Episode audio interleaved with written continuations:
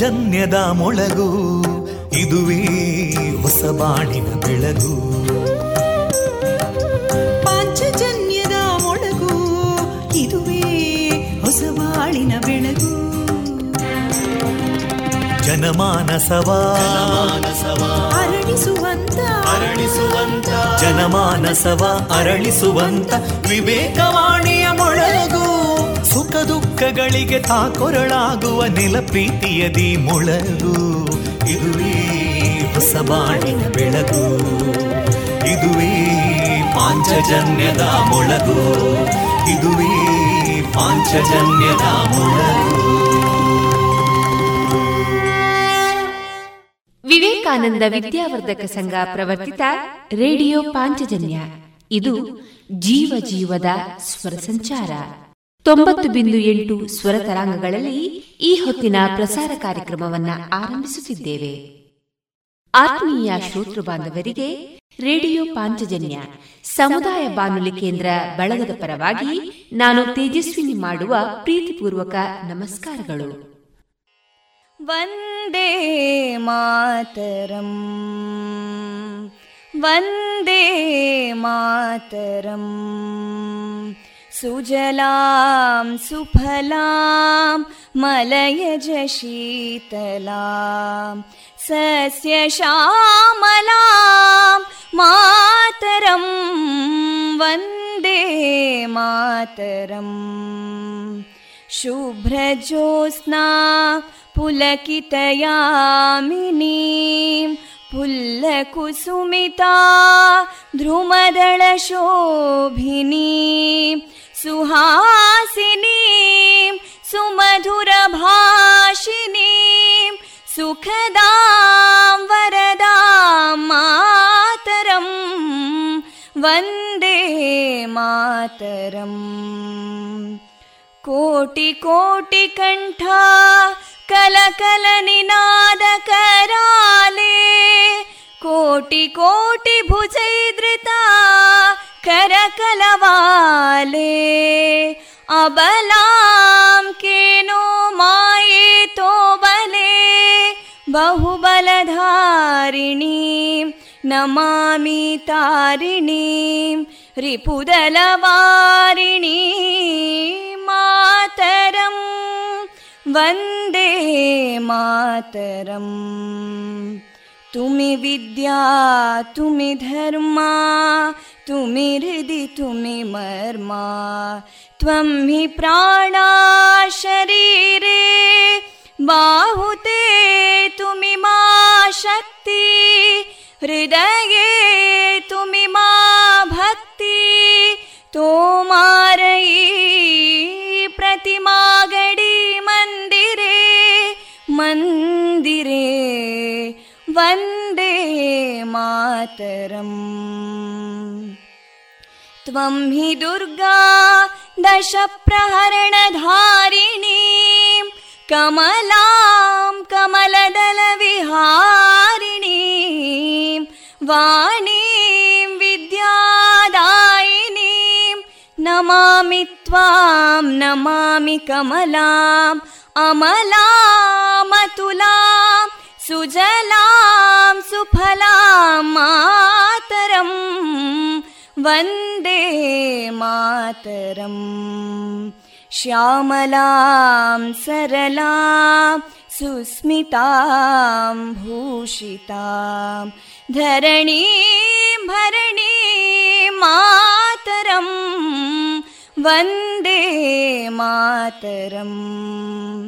ವಂದೇ ಮಾತರಂ.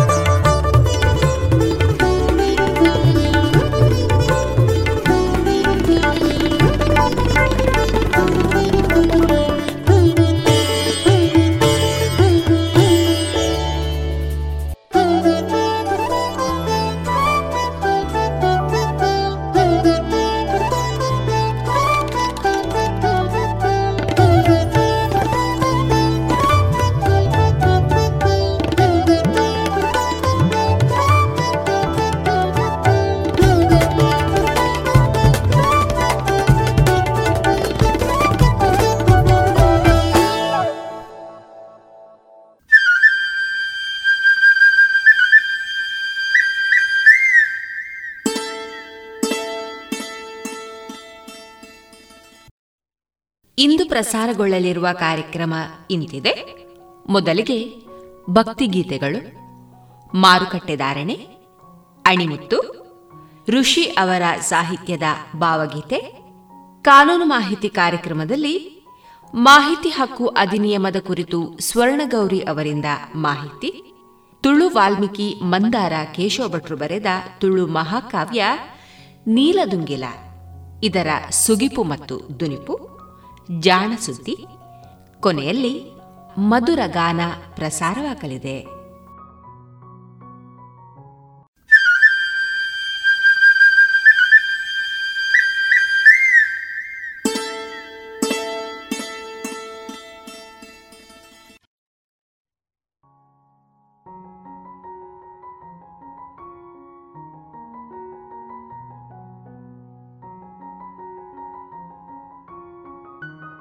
ಇದೀಗ ಮೊದಲಿಗೆ ಭಕ್ತಿಗೀತೆಗಳನ್ನ ಕೇಳೋಣ.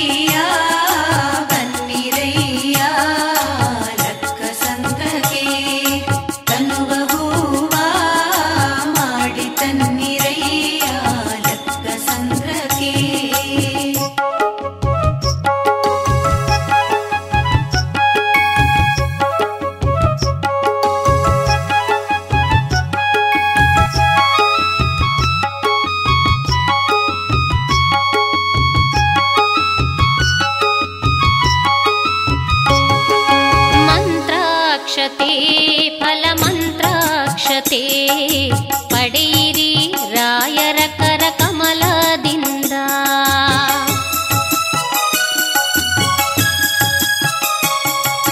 ಮಂತ್ರಾಕ್ಷತೆ ಫಲ ಮಂತ್ರಾಕ್ಷತೆ ಪಡೆಯಿರಿ ರಾಯರ ಕರ ಕಮಲದಿಂದ. ಯಂತ್ರ ಜೀವನ ಅತಂತ್ರ ಜೀವನ, ಯಂತ್ರ ಜೀವನ ಅತಂತ್ರ ಜೀವನ ಧನ್ಯವಾಗಲಿ ರಾಯರ ಕೃಪೆಯಿಂದ, ಧನ್ಯವಾಗಲಿ ರಾಯರ ಕೃಪೆಯಿಂದ.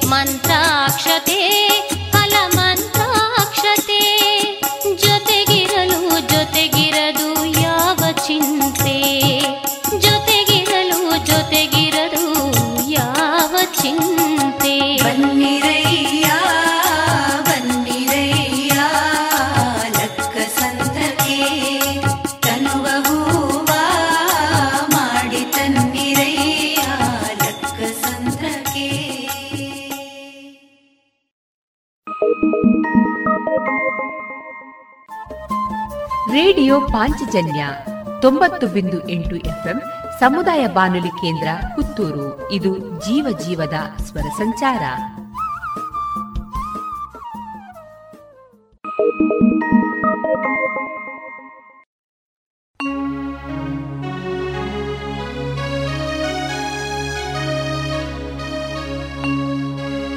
ರಾರಾಜಿಸುತ್ತಿದೆ ದೇವಾಲಯ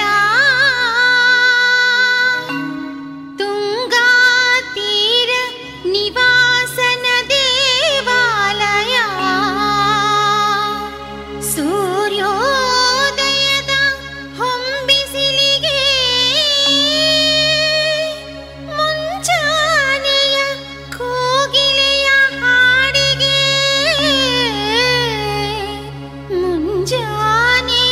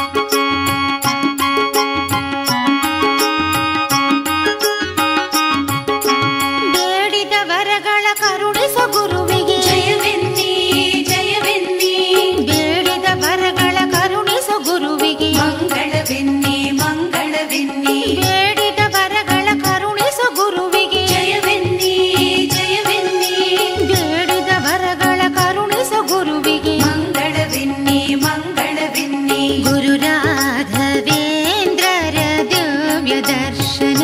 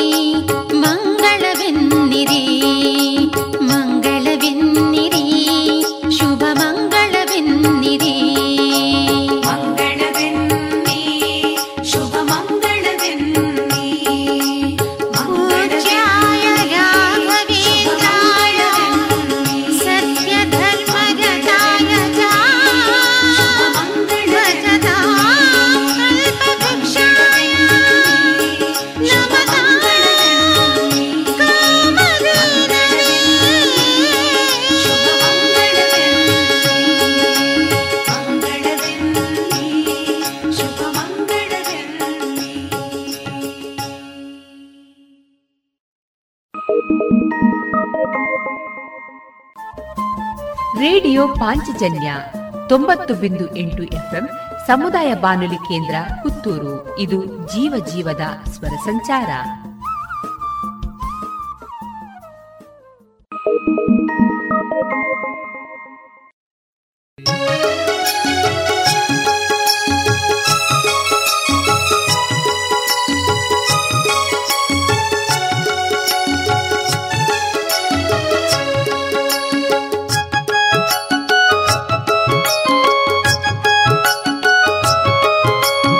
ಮಂತ್ರಾಲಯವಾಸ ಲಕ್ಕಸಂದ್ರ ನಿವಾಸ ಕಿರುಮಂತ್ರಾಲಯವಾಸ ಲಕ್ಕಸಂದ್ರ ನಿವಾಸ, ತುಂಬಿದೆ ಮನಸ ನಿನ್ನದೆ ಕನಸ, ನೀವೇ ಜ್ಞಾನ ನಾನಾದೆ ನಿನ್ನ ದಾಸ. ಕಿರುಮಂತ್ರಾಲಯವಾಸ ಲಕ್ಕಸಂದ್ರ ನಿವಾಸ ರಾಘವೇಂದ್ರ ರಾಘವೇಂದ್ರ ರಾಘವೇಂದ್ರ ಗುರು ರಾಘವೇಂದ್ರ ರಾಘವೇಂದ್ರ ರಾಘವೇಂದ್ರ ರಾಘವೇಂದ್ರ ಗುರು ರಾಘವೇಂದ್ರ.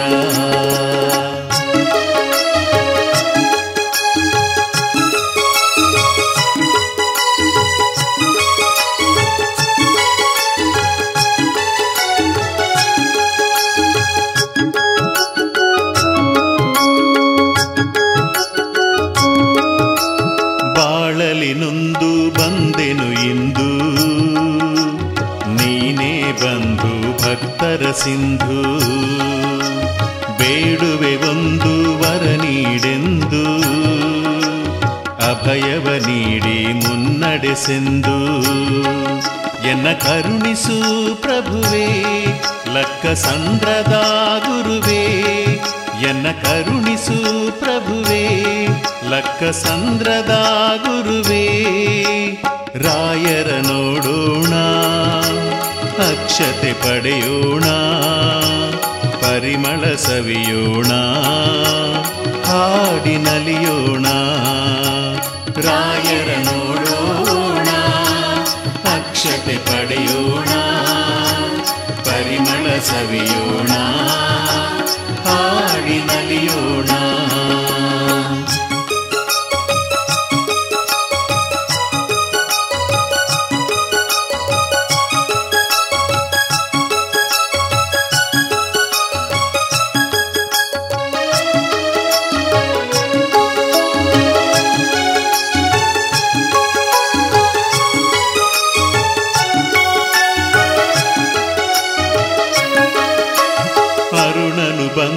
ಕಿರಣವ ತಂದ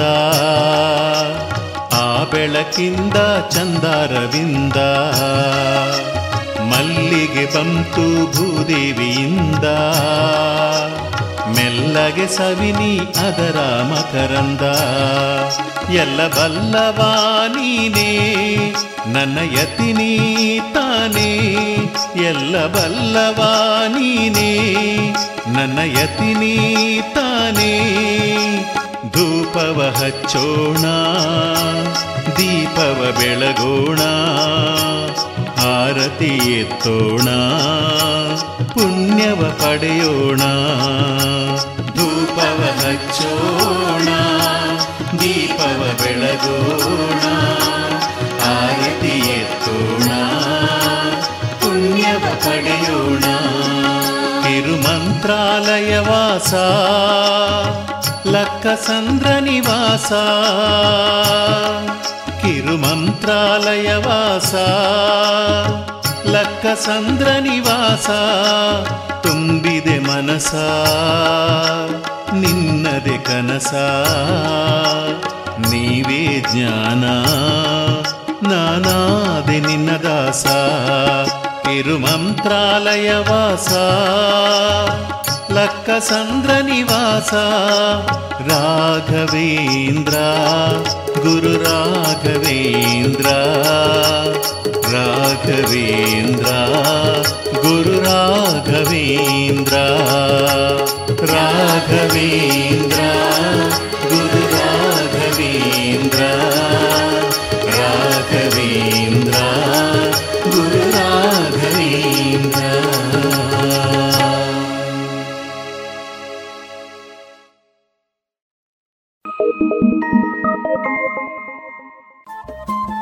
ರೇಡಿಯೋ ಪಾಂಚಜನ್ಯ 90.8 FM ಸಮುದಾಯ ಬಾನುಲಿ ಕೇಂದ್ರ ಪುತ್ತೂರು. ಇದು ಜೀವ ಜೀವದ ಸ್ವರ ಸಂಚಾರ.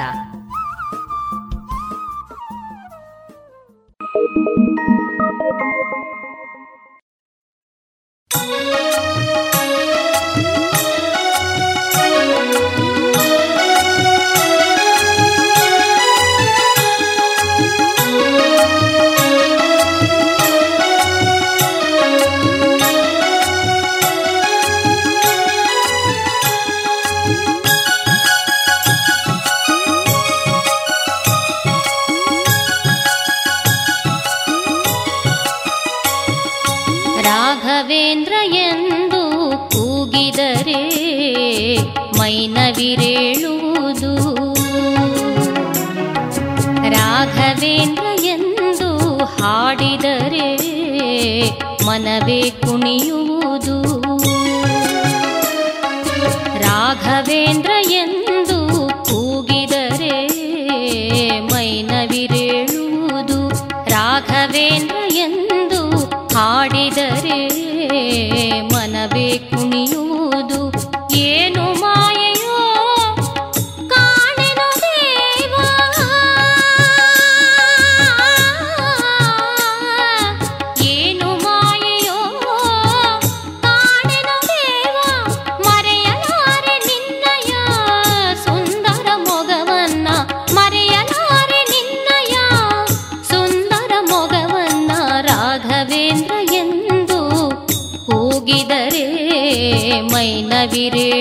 ಎಂಬುದು ರಾಘವೇಂದ್ರ ಎಂದು ಹಾಡಿದರೆ ಮನವೇ ಕುಣಿಯುವುದು.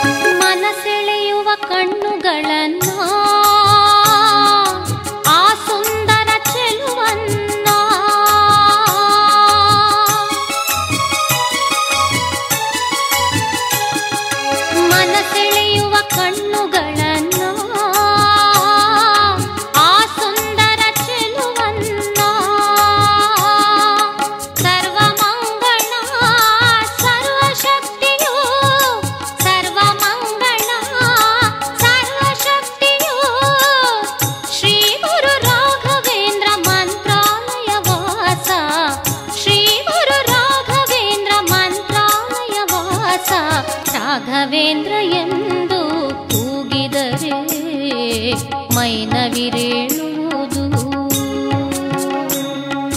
ರಾಘವೇಂದ್ರ ಎಂದು ಹಾಡಿದರೆ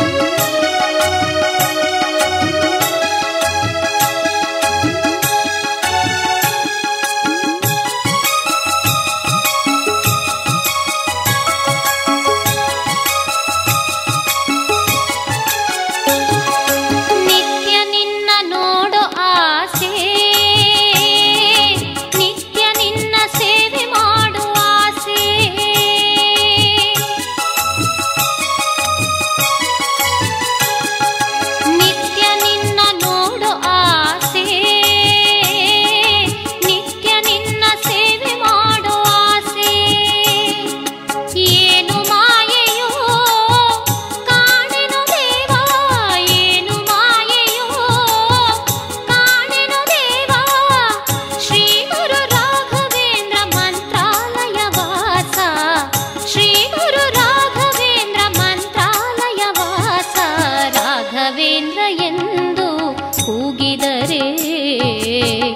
ಮೈನವಿರೇಳುವುದು ರಾಘವೇಂದ್ರ ಎಂದು ಹಾಡಿದರೆ ಮನವೇ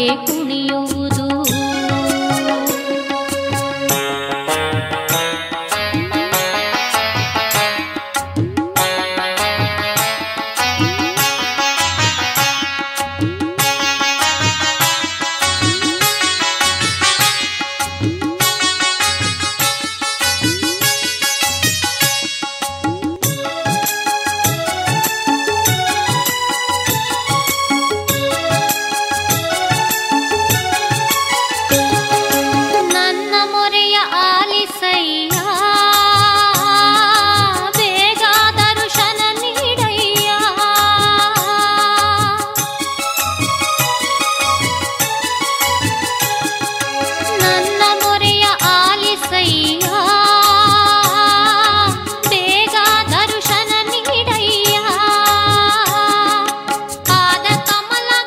ರಾಘವೇಂದ್ರ ಎಂದು ಕೂಗಿದರೆ ಮೈನವಿರೇಳುವುದು.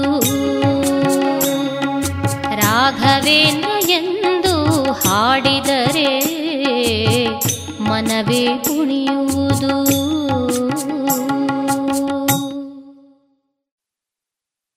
ಕೊರೋನಾ ವೈರಸ್ ಹಲವು ರೀತಿಯಲ್ಲಿ ನಿಮ್ಮ ದೇಹವನ್ನು ಪ್ರವೇಶಿಸಬಹುದು. ಮೊದಲನೇದಾಗಿ ಯಾರಾದರೂ ಕೆಮ್ಮಿದಾಗ ಅಥವಾ ಸೀನಿದಾಗ ಇದು ಗಾಳಿಯಲ್ಲಿ ಇರುತ್ತದೆ. ಇದು ನಿಮ್ಮ ಮುಖ, ಬಾಯಿ ಅಥವಾ ಮೂಗಿನ ಮೇಲೆ ಬಿದ್ದು ನಿಮಗೆ ರೋಗ ಹರಡಲು ಕಾರಣವಾಗಬಹುದು. ಎರಡನೇದಾಗಿ, ನೀವು ಕೊರೋನಾ ವೈರಸ್ ಅಂಟಿರುವ ಯಾವುದಾದರೂ ವಸ್ತುವನ್ನು, ಅಂದರೆ ಪೊರಕೆ, ಕಸಬರಗಿ ಅಥವಾ ಕುರ್ಚಿ ಇತ್ಯಾದಿ, ಇವುಗಳನ್ನು ಮುಟ್ಟಿದಾಗ ವೈರಸ್ ನಿಮ್ಮ ಕೈಗೆ ಹತ್ತುತ್ತದೆ ಮತ್ತು ನೀವು ನಿಮ್ಮ ಮುಖ ಮುಟ್ಟಿಕೊಂಡಾಗ ಅಥವಾ ನಿಮ್ಮ ಮೂಗು ಅಥವಾ ಕಿವಿಯನ್ನು ಕೆರೆದುಕೊಂಡಾಗ ಇದು ನಿಮ್ಮ ಮೂಗಿನೊಳಗೆ, ಕಣ್ಣು ಅಥವಾ ಬಾಯಿಯೊಳಗೆ ಹೋಗಿ ನಿಮಗೆ ಕಾಯಿಲೆ ಬರುವಂತೆ ಮಾಡುತ್ತದೆ. ಕೊರೋನಾ ವೈರಸ್ ನಿಮ್ಮ ದೇಹದೊಳಗೆ ಬರುವುದನ್ನು ತಡೆಗಟ್ಟಲು ಅತ್ಯುತ್ತಮ ಮಾರ್ಗ ಎಂದರೆ ನಿಮ್ಮ ಕೈಯನ್ನು ಸೋಪು ಮತ್ತು ನೀರಿನಿಂದ ಸಾಧ್ಯವಾದಷ್ಟೂ ಸಲ ತೊಳೆದುಕೊಳ್ಳುವುದು. ಇದು ಈ ವೈರಸ್ಸನ್ನು ಸಾಯಿಸುತ್ತದೆ. ಕೊರೋನಾ ವೈರಸ್ ಪೀಡೆಯನ್ನು ತಪ್ಪಿಸಲು ಮತ್ತೊಂದು ಮಾರ್ಗ ಎಂದರೆ ಮಾಸ್ಕ್ ಧರಿಸುವುದು. ನೀವು ಮನೆಯಿಂದ ಹೊರಗಡೆ ಹೋಗಬೇಕಾದಾಗ, ನಿಮಗೆ ಹುಷಾರಿಲ್ಲದಾಗ ಅಥವಾ ನೀವು ಕಾಯಿಲೆ ಬಂದವರನ್ನು ನೋಡಿಕೊಳ್ಳುತ್ತಿರುವಾಗ ಮಾಸ್ಕ್ ಧರಿಸಬೇಕು. ಮಾಸ್ಕ್ 3 ರೀತಿಯಲ್ಲಿ ಉಪಯೋಗವಾಗುತ್ತದೆ. 1. ಗಾಳಿಯಲ್ಲಿ ಇರಬಹುದಾದ ಕೊರೋನಾ ವೈರಸ್ ಹಾನಿಗಳಿಂದ ರಕ್ಷಿಸುತ್ತದೆ. 2. ನಿಮ್ಮ ಮುಖವನ್ನು ನೇರವಾಗಿ ಮುಟ್ಟಿಕೊಳ್ಳುವುದನ್ನು ತಪ್ಪಿಸುತ್ತದೆ. 3. ನಿಮಗೆ ಕೆಮ್ಮು ಅಥವಾ ಸೀನು ಬಂದಾಗ ಅಕ್ಕಪಕ್ಕ ಇರುವವರನ್ನು ರಕ್ಷಿಸುತ್ತದೆ. ನಿಮಗೆ ಕಾಯಿಲೆ ಇದ್ದರೆ ಅಥವಾ ರೋಗಿಯನ್ನು ನೋಡಿಕೊಳ್ಳುತ್ತಿದ್ದರೆ ನೀವು ಔಷಧ ಅಂಗಡಿಯಿಂದ ಮಾಸ್ಕನ್ನು ಖರೀದಿಸಬೇಕು. ಮಾಸ್ಕನ್ನು ಹೇಗೆ ಬಳಸುವುದು, ಸ್ವಚ್ಛಗೊಳಿಸುವುದು ಅಥವಾ ಹೊರಹಾಕುವುದು ಎಂದು ಔಷಧ ಅಂಗಡಿಯವರನ್ನು ಕೇಳಿ. ಬೇರೆಯವರೆಲ್ಲರೂ ಮನೆಯಲ್ಲಿ ಲಭ್ಯವಿರುವ ವಸ್ತುಗಳಿಂದ ನೀವೇ ಮಾಸ್ಕ್ ಮಾಡಬಹುದು. ಬೇಗನೆ ಮತ್ತು ಅತ್ಯಂತ ಸುಲಭ ಎಂದರೆ ಸ್ಕಾರ್ಫ್ ಅಥವಾ ಬಟ್ಟೆಯನ್ನು ನಿಮ್ಮ ಮುಖ ಮತ್ತು ತಲೆಯ ಸುತ್ತ ಕಟ್ಟಿಕೊಳ್ಳುವುದು. ನಿಮ್ಮ ಮೂಗು ಮತ್ತು ಬಾಯಿ ಮುಚ್ಚುವಂತೆ ಕಟ್ಟಿಕೊಳ್ಳುವುದನ್ನು ಖಾತರಿಪಡಿಸಿಕೊಳ್ಳಬೇಕು. ಕರವಸ್ತ್ರ ಮತ್ತು ರಬ್ಬರ್ ಬ್ಯಾಂಡ್ ಉಪಯೋಗಿಸಿ ಮಾಸ್ಕ್ ಮಾಡುವುದು ಹೇಗೆ ಎಂದು ಯೂಟ್ಯೂಬ್ನಲ್ಲಿ ನೋಡಿ ನೀವೇ ಮಾಡಬಹುದು. ಮಾಸ್ಕ್ ಧರಿಸುವುದು ಎಷ್ಟು ಮುಖ್ಯವೋ ಅಷ್ಟೇ ಮುಖ್ಯ ಸ್ವಚ್ಛವಾದ ಮಾಸ್ಕ್ ಧರಿಸುವುದು. ನಿಮ್ಮ ಮನೆಯಲ್ಲಿ ಮಾಡಿದ ಮಾಸ್ಕನ್ನು ದಿನವೂ ಸೋಪು ಮತ್ತು ನೀರಿನಿಂದ ತೊಳೆಯಬೇಕು ಮತ್ತು ಇದನ್ನು ಪ್ರತ್ಯೇಕವಾಗಿ ಒಗೆದರೆ ಇನ್ನೂ ಒಳ್ಳೆಯದು.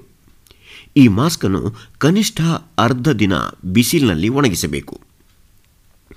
ನೀವು ಮಾಸ್ಕ್ ಧರಿಸದೇ ಇದ್ದಾಗ ಕೆಲವೊಮ್ಮೆ ನಿಮಗೆ ಕೆಮ್ಮು ಬರಬಹುದು ಮತ್ತು ಹಾಗೆ ಕೆಮ್ಮಿದಾಗ ಕರವಸ್ತ್ರ ಅಥವಾ ನಿಮ್ಮ ಮೊಣಕೈ ಬಳಸಿ ಕೆಮ್ಮುವುದು ಉತ್ತಮ. ನಂತರ ನಿಮ್ಮ ಕೈಗಳನ್ನು ನೀರು ಮತ್ತು ಸಾಬೂನಿನಿಂದ ತೊಳೆಯಿರಿ. ಕೆಲವು ಸಲ ಮಾಸ್ಕ್ ಹಾಕಿಕೊಂಡಿಲ್ಲದೇ ಇದ್ದಾಗಲೂ ಕೆಮ್ಮು ಬರಬಹುದು ಮತ್ತು ಹೀಗಾದಾಗ ಕರವಸ್ತ್ರ ಅಡ್ಡ ಹಿಡಿದುಕೊಳ್ಳಬೇಕು ಅಥವಾ ನಿಮ್ಮ ಮೊಣಕೈ ಕಡೆಗೆ ಬಾಗಿ ಕೆಮ್ಮಬೇಕು. ಮತ್ತು ಚಿಂತಿಸಬೇಡಿ, ನೀವು ಯಾವಾಗಲೂ ಹೀಗೆ ಮಾಡುತ್ತಿರಬೇಕಿಲ್ಲ. ಕಡೆಯಲ್ಲಿ ನೀವು ಸೇರಿದಂತೆ ಕೊರೋನಾ ವೈರಸ್ ವಿರುದ್ಧ ಹೋರಾಡುತ್ತಿರುವವರು ಎಲ್ಲರೂ ಈ ವೈರಸ್ಸನ್ನು ಕಟ್ಟಿಹಾಕುತ್ತೇವೆ. ಈಗಿನ ಸಂದರ್ಭದಲ್ಲಿ ಈ ಹೆಚ್ಚಿನ ಮುನ್ನೆಚ್ಚರಿಕೆ ತೆಗೆದುಕೊಳ್ಳುವುದರಿಂದ ನಿಮ್ಮನ್ನು ಮತ್ತು ನಿಮ್ಮ ಕುಟುಂಬವನ್ನು ಸುರಕ್ಷಿತವಾಗಿ ಇಟ್ಟುಕೊಳ್ಳಬೇಕು.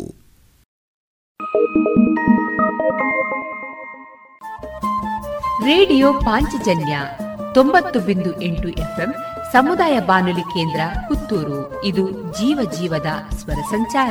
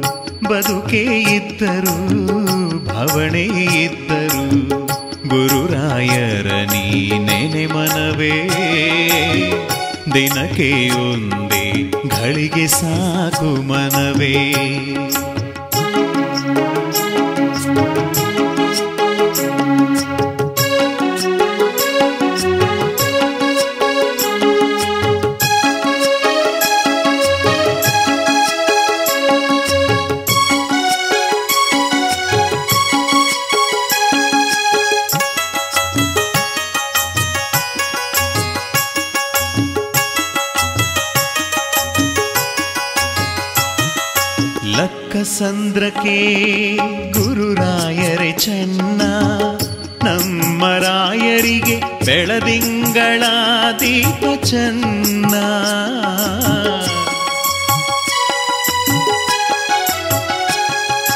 ಬೆಳದಿಂಗಳಿಗೆ ಹುಣ್ಣಿಮೆ ಚೆನ್ನ, ಹುಣ್ಣಿಮೆ ಸೊಬಗಲಿ ರಾಯರ ಕನಸು ಚೆನ್ನ. ರಾಯರ ದರ್ಶನ ಮಾಡಿದರೆ, ಗುರುರಾಯರ ದರ್ಶನ ಮಾಡಿದರೆ, ಬಾಳೆಲ್ಲ ಚಿನ್ನ ಬದುಕೆಲ್ಲ ಚಿನ್ನ, ಬಾಳೆಲ್ಲ ಚಿನ್ನ ಬದುಕೆಲ್ಲ ಚಿನ್ನ. ಮನೆಯೇ ಇದ್ದರು ಮನಸ್ಸೇ ಇದ್ದರು, ಬದುಕೇ ಇದ್ದರು ಭವಣೆ ಇದ್ದರು, ಗುರುರಾಯರ ನೀನೆ ಮನವೇ ದಿನಕ್ಕೆ ಒಂದೇ ಗಳಿಗೆ ಸಾಕು ಮನವೇ. ಗುರುರಾಯರ ನೀನೆ ಮನವೇ ದಿನಕ್ಕೆ ಒಂದೇ ಗಳಿಗೆ ಸಾಕು ಮನವೇ.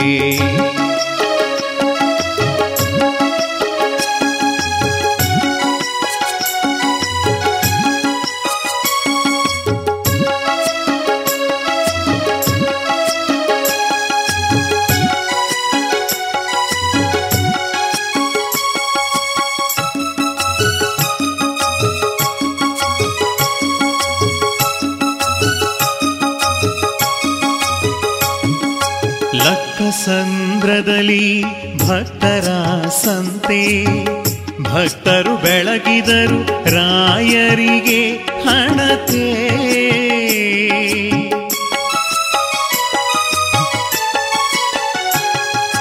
ರಾಯರು ನೀಡಿದರು ಎಲ್ಲರಿಗೂ ಅಕ್ಷತೆ, ಎಲ್ಲೆಲ್ಲೂ ಮೊಳಗಲಿ ಗುರುರಾಯರ ಘನತೆ. ಶ್ರೀರಾಯರು ಕರುಣೆ ಬೀರಿದರೆ,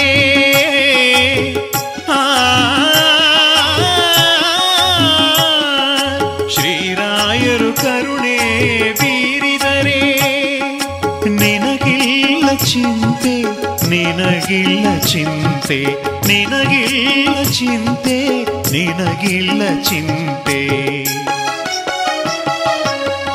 ಮನೆಯೇ ಇದ್ದರು ಮನಸೇ ಇದ್ದರು, ಬದುಕೇ ಇದ್ದರು ಭವಣೆ ಇದ್ದರು, ಗುರುರಾಯರ ನೀನೆ ಮನವೇ ದಿನಕ್ಕೆ ಒಂದೇ ಗಳಿಗೆ ಸಾಕು ಮನವೇ.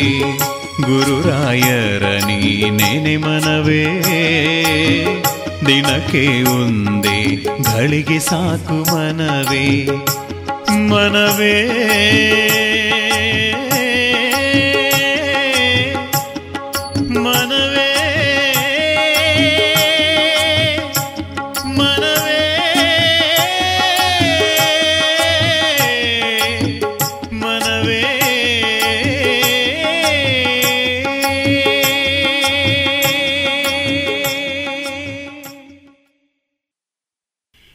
ಕೊರೋನಾ ವೈರಸ್ ಕಂಟಕ ಇರುವ ಸಮಯದಲ್ಲಿ ನೀವು ಹೆಚ್ಚು ಮುತುವರ್ಜಿ ವಹಿಸಬೇಕು. ನಿಮಗೆ ಕಾಯಿಲೆ ಇದ್ದರೆ ಗಾಬರಿಯಾಗಬೇಡಿ. ನಿಮ್ಮನ್ನು ಮತ್ತು ನಿಮ್ಮ ಸಮುದಾಯವನ್ನು ಸುರಕ್ಷಿತವಾಗಿಡಲು ಹೀಗೆ ಮಾಡಬಹುದು. ನಿಮಗೆ ಕೆಮ್ಮು, ಶೀತ ಅಥವಾ ಜ್ವರ ಬಂದಿದ್ದರೆ ಚೇತರಿಸಿಕೊಳ್ಳಲು ಮನೆಯೇ ಅತಿ ಉತ್ತಮವಾದ ಸ್ಥಳ. ಮನೆಯಲ್ಲಿ ಇರುವುದರಿಂದ ನಿಮಗೆ ಬಂದಿರುವ ಸೋಂಕು ನಿಮ್ಮಿಂದ ಬೇರೆಯವರಿಗೆ ಹರಡುವುದು ತಪ್ಪುತ್ತದೆ. ಈಗ ನಿಮಗೆ ಕಾಯಿಲೆ ಇದ್ದರೆ ಏನು ಮಾಡಬೇಕು? ನಿಮಗೆ ಹುಷಾರಿಲ್ಲ ಅನಿಸಿದರೆ ಸರ್ಕಾರಿ ಸಹಾಯವಾಣಿ 1075 ಕರೆ ಮಾಡಿ. ಅವರು ನೀಡುವ ಸೂಚನೆಗಳನ್ನು ಸರಿಯಾಗಿ ಕೇಳಿಸಿಕೊಳ್ಳಬೇಕು. ನಿಮಗೆ ಹತ್ತಿರದ ಫೀವರ್ ಕ್ಲಿನಿಕ್ಗೆ ಹೋಗಲು ಹೇಳಬಹುದು ಅಥವಾ ಮನೆಯಲ್ಲಿಯೇ ಇರಲು ಹೇಳಬಹುದು.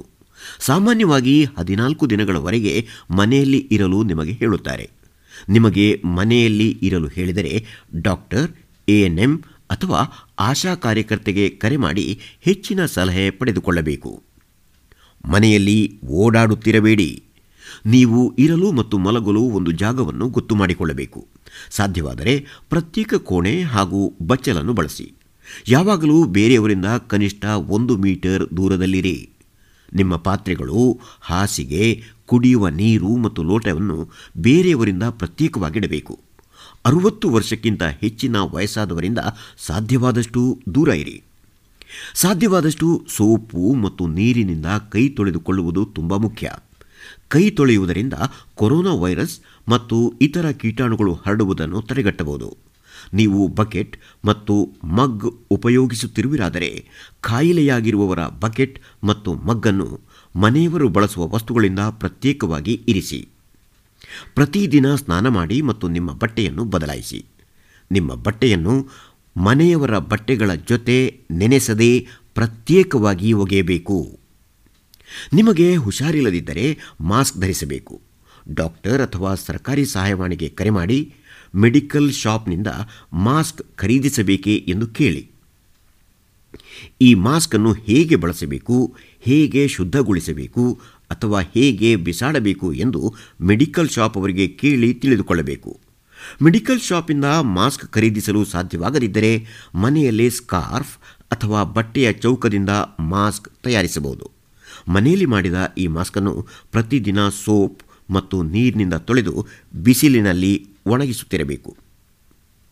ನೀವೀಗ ಯೋಚಿಸ್ತಾ ಇರಬಹುದು, ಕೊರೋನಾ ವೈರಸ್ ಕಾಯಿಲೆಗೆ ಔಷಧಿ ಇದೆಯೇ? ಪ್ರಸ್ತುತ ಕೊರೋನಾ ವೈರಸ್ ಬಂದರೆ ಯಾವುದೇ ಔಷಧಿ ಇಲ್ಲ. ಆದರೆ ಕೆಲವು ಔಷಧಿಗಳು ನಿಮಗೆ ಸ್ವಲ್ಪ ಮಟ್ಟಿಗೆ ಗುಣವಾಗುವ ಹಾಗೆ ಮಾಡಬಹುದು. BP, ಸಕ್ಕರೆ ಅಥವಾ ಬೇರೆ ಕಾಯಿಲೆಗೆ ನೀವು ತೆಗೆದುಕೊಳ್ಳುತ್ತಿರುವ ಔಷಧಿಗಳನ್ನು ಮುಂದುವರಿಸಿ. ಜ್ವರ ಬಂದಾಗ ಪ್ಯಾರಾಸಿಟಮಾಲ್ ತೆಗೆದುಕೊಳ್ಳಬಹುದು. ಬೆಚ್ಚಗಿನ ನೀರಿನಿಂದ ಗಾರ್ಗಲ್ ಮಾಡುವುದರಿಂದ ಗಂಟಲು ನೋವು ಕಡಿಮೆಯಾಗುತ್ತದೆ. ಏನನ್ನಾದರೂ ತಿಂದ ನಂತರ ಪ್ಯಾರಾಸಿಟಮಾಲ್ 500 mg ಮಾತ್ರೆಯನ್ನು ದಿನಕ್ಕೆ 3 ಅಥವಾ 4 ಸಲ 3 ದಿನಗಳವರೆಗೆ ತೆಗೆದುಕೊಳ್ಳಬಹುದು. ಯಾವುದೇ ವೈದ್ಯಕೀಯ ವೃತ್ತಿಯಲ್ಲಿರುವವರ ಸಲಹೆ ತೆಗೆದುಕೊಳ್ಳದೆ ಇನ್ಯಾವುದೇ ಔಷಧಿಯನ್ನು ತೆಗೆದುಕೊಳ್ಳಬೇಡಿ. ಚೇತರಿಸಿಕೊಳ್ಳಲು ನೀವು ಬಹಳಷ್ಟು ಮಾಡಬಹುದು. ಸಾಧ್ಯವಾದಷ್ಟು ನಿದ್ದೆ ಮಾಡಿ, ಸಾಕಷ್ಟು ನೀರು ಕುಡಿಯಿರಿ ಮತ್ತು ಹೆಚ್ಚು ಹಣ್ಣು, ತರಕಾರಿ ಮತ್ತು ಬೇಳೆ ಇರುವ ಆಹಾರವನ್ನು ತಿನ್ನಿ. ಆದರೆ ಈ ಮುನ್ನೆಚ್ಚರಿಕೆಗಳನ್ನು ತೆಗೆದುಕೊಂಡ ಮೇಲೂ ಚೇತರಿಸಿಕೊಳ್ಳದಿದ್ದರೆ ಏನು ಮಾಡಬೇಕು? 2-3 ದಿನದ ನಂತರವೂ ನಿಮ್ಮ ಆರೋಗ್ಯ ಸುಧಾರಿಸದಿದ್ದರೆ ಅಥವಾ ನಿಮಗೆ ಜ್ವರ ತುಂಬ ಹೆಚ್ಚಾದರೆ, ಕೆಮ್ಮು ಹೆಚ್ಚಾದರೆ ಅಥವಾ ಉಸಿರಾಟದ ಸಮಸ್ಯೆ ಇದ್ದರೆ ಡಾಕ್ಟರ್, ANM, ಆಶಾ ಕಾರ್ಯಕರ್ತೆ ಅಥವಾ ಸಹಾಯವಾಣಿಗೆ ಕರೆ ಮಾಡಿ. ಮುಂದೆ ಏನು ಮಾಡಬೇಕು ಎನ್ನುವ ಬಗ್ಗೆ ಅವರು ಹೇಳುವ ಸೂಚನೆಗಳನ್ನು ತಪ್ಪದೇ ಪಾಲಿಸಬೇಕು. ಈ ಕೆಳಗಿನ ಸಂದೇಶ ತುಂಬ ಮುಖ್ಯವಾದುದು. ಎಚ್ಚರಿಕೆಯಿಂದ ಆಲಿಸಿ.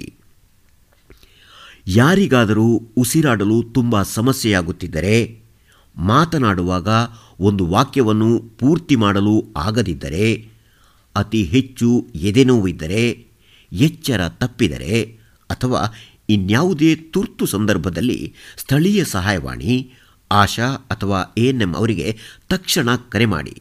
ಆಂಬ್ಯುಲೆನ್ಸ್ ಕರೆಸಿ ಅಥವಾ ಯಾವ ಆಸ್ಪತ್ರೆಗೆ ಹೋಗಬೇಕು ಎಂದು ತಿಳಿದುಕೊಳ್ಳಿ. ನೆನಪಡಿ, ಹುಷಾರಿಲ್ಲದಿದ್ದರೆ ಗಾಬರಿ ಆಗಬೇಡಿ. ಈ ಸೂಚನೆಗಳನ್ನು ಪಾಲಿಸುವುದರಿಂದ ನೀವು ಹಾಗೂ ನಿಮ್ಮ ಕುಟುಂಬದವರ ಆರೋಗ್ಯವನ್ನು ಕಾಪಾಡಿಕೊಳ್ಳಲು ಸಾಧ್ಯವಿದೆ.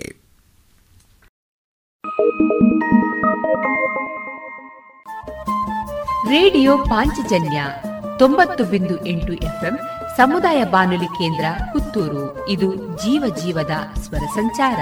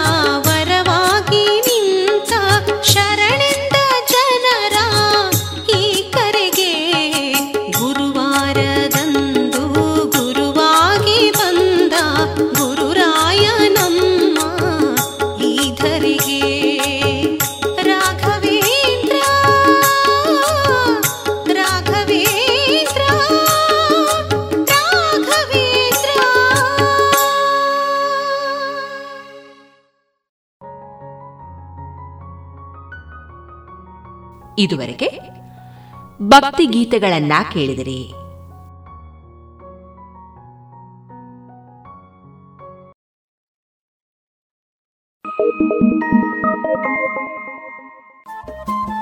ರೇಡಿಯೋ ಪಾಂಚಜನ್ಯ 90.8 FM ಸಮುದಾಯ ಬಾನುಲಿ ಕೇಂದ್ರ ಪುತ್ತೂರು. ಇದು ಜೀವ ಜೀವದ ಸ್ವರ ಸಂಚಾರ.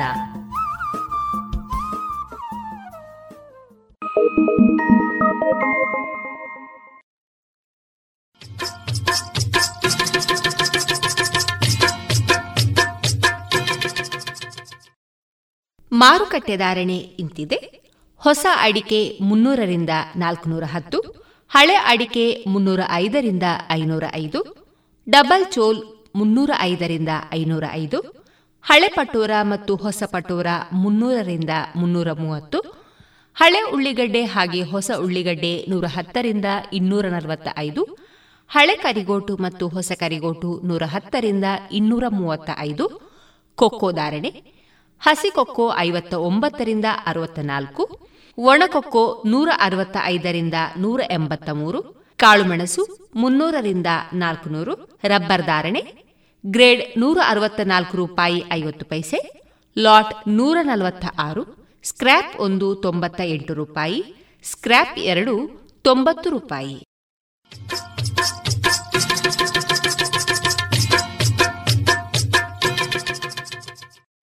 ಇದೀಗ ಎಸ್ ಷಡಕ್ಷರಿ ಅವರ ಕ್ಷಣ ಹೊತ್ತು ಅಣಿಮುತ್ತು ಕೃತಿಯ ಆಯ್ದ ಭಾಗವನ್ನ ಕೇಳೋಣ.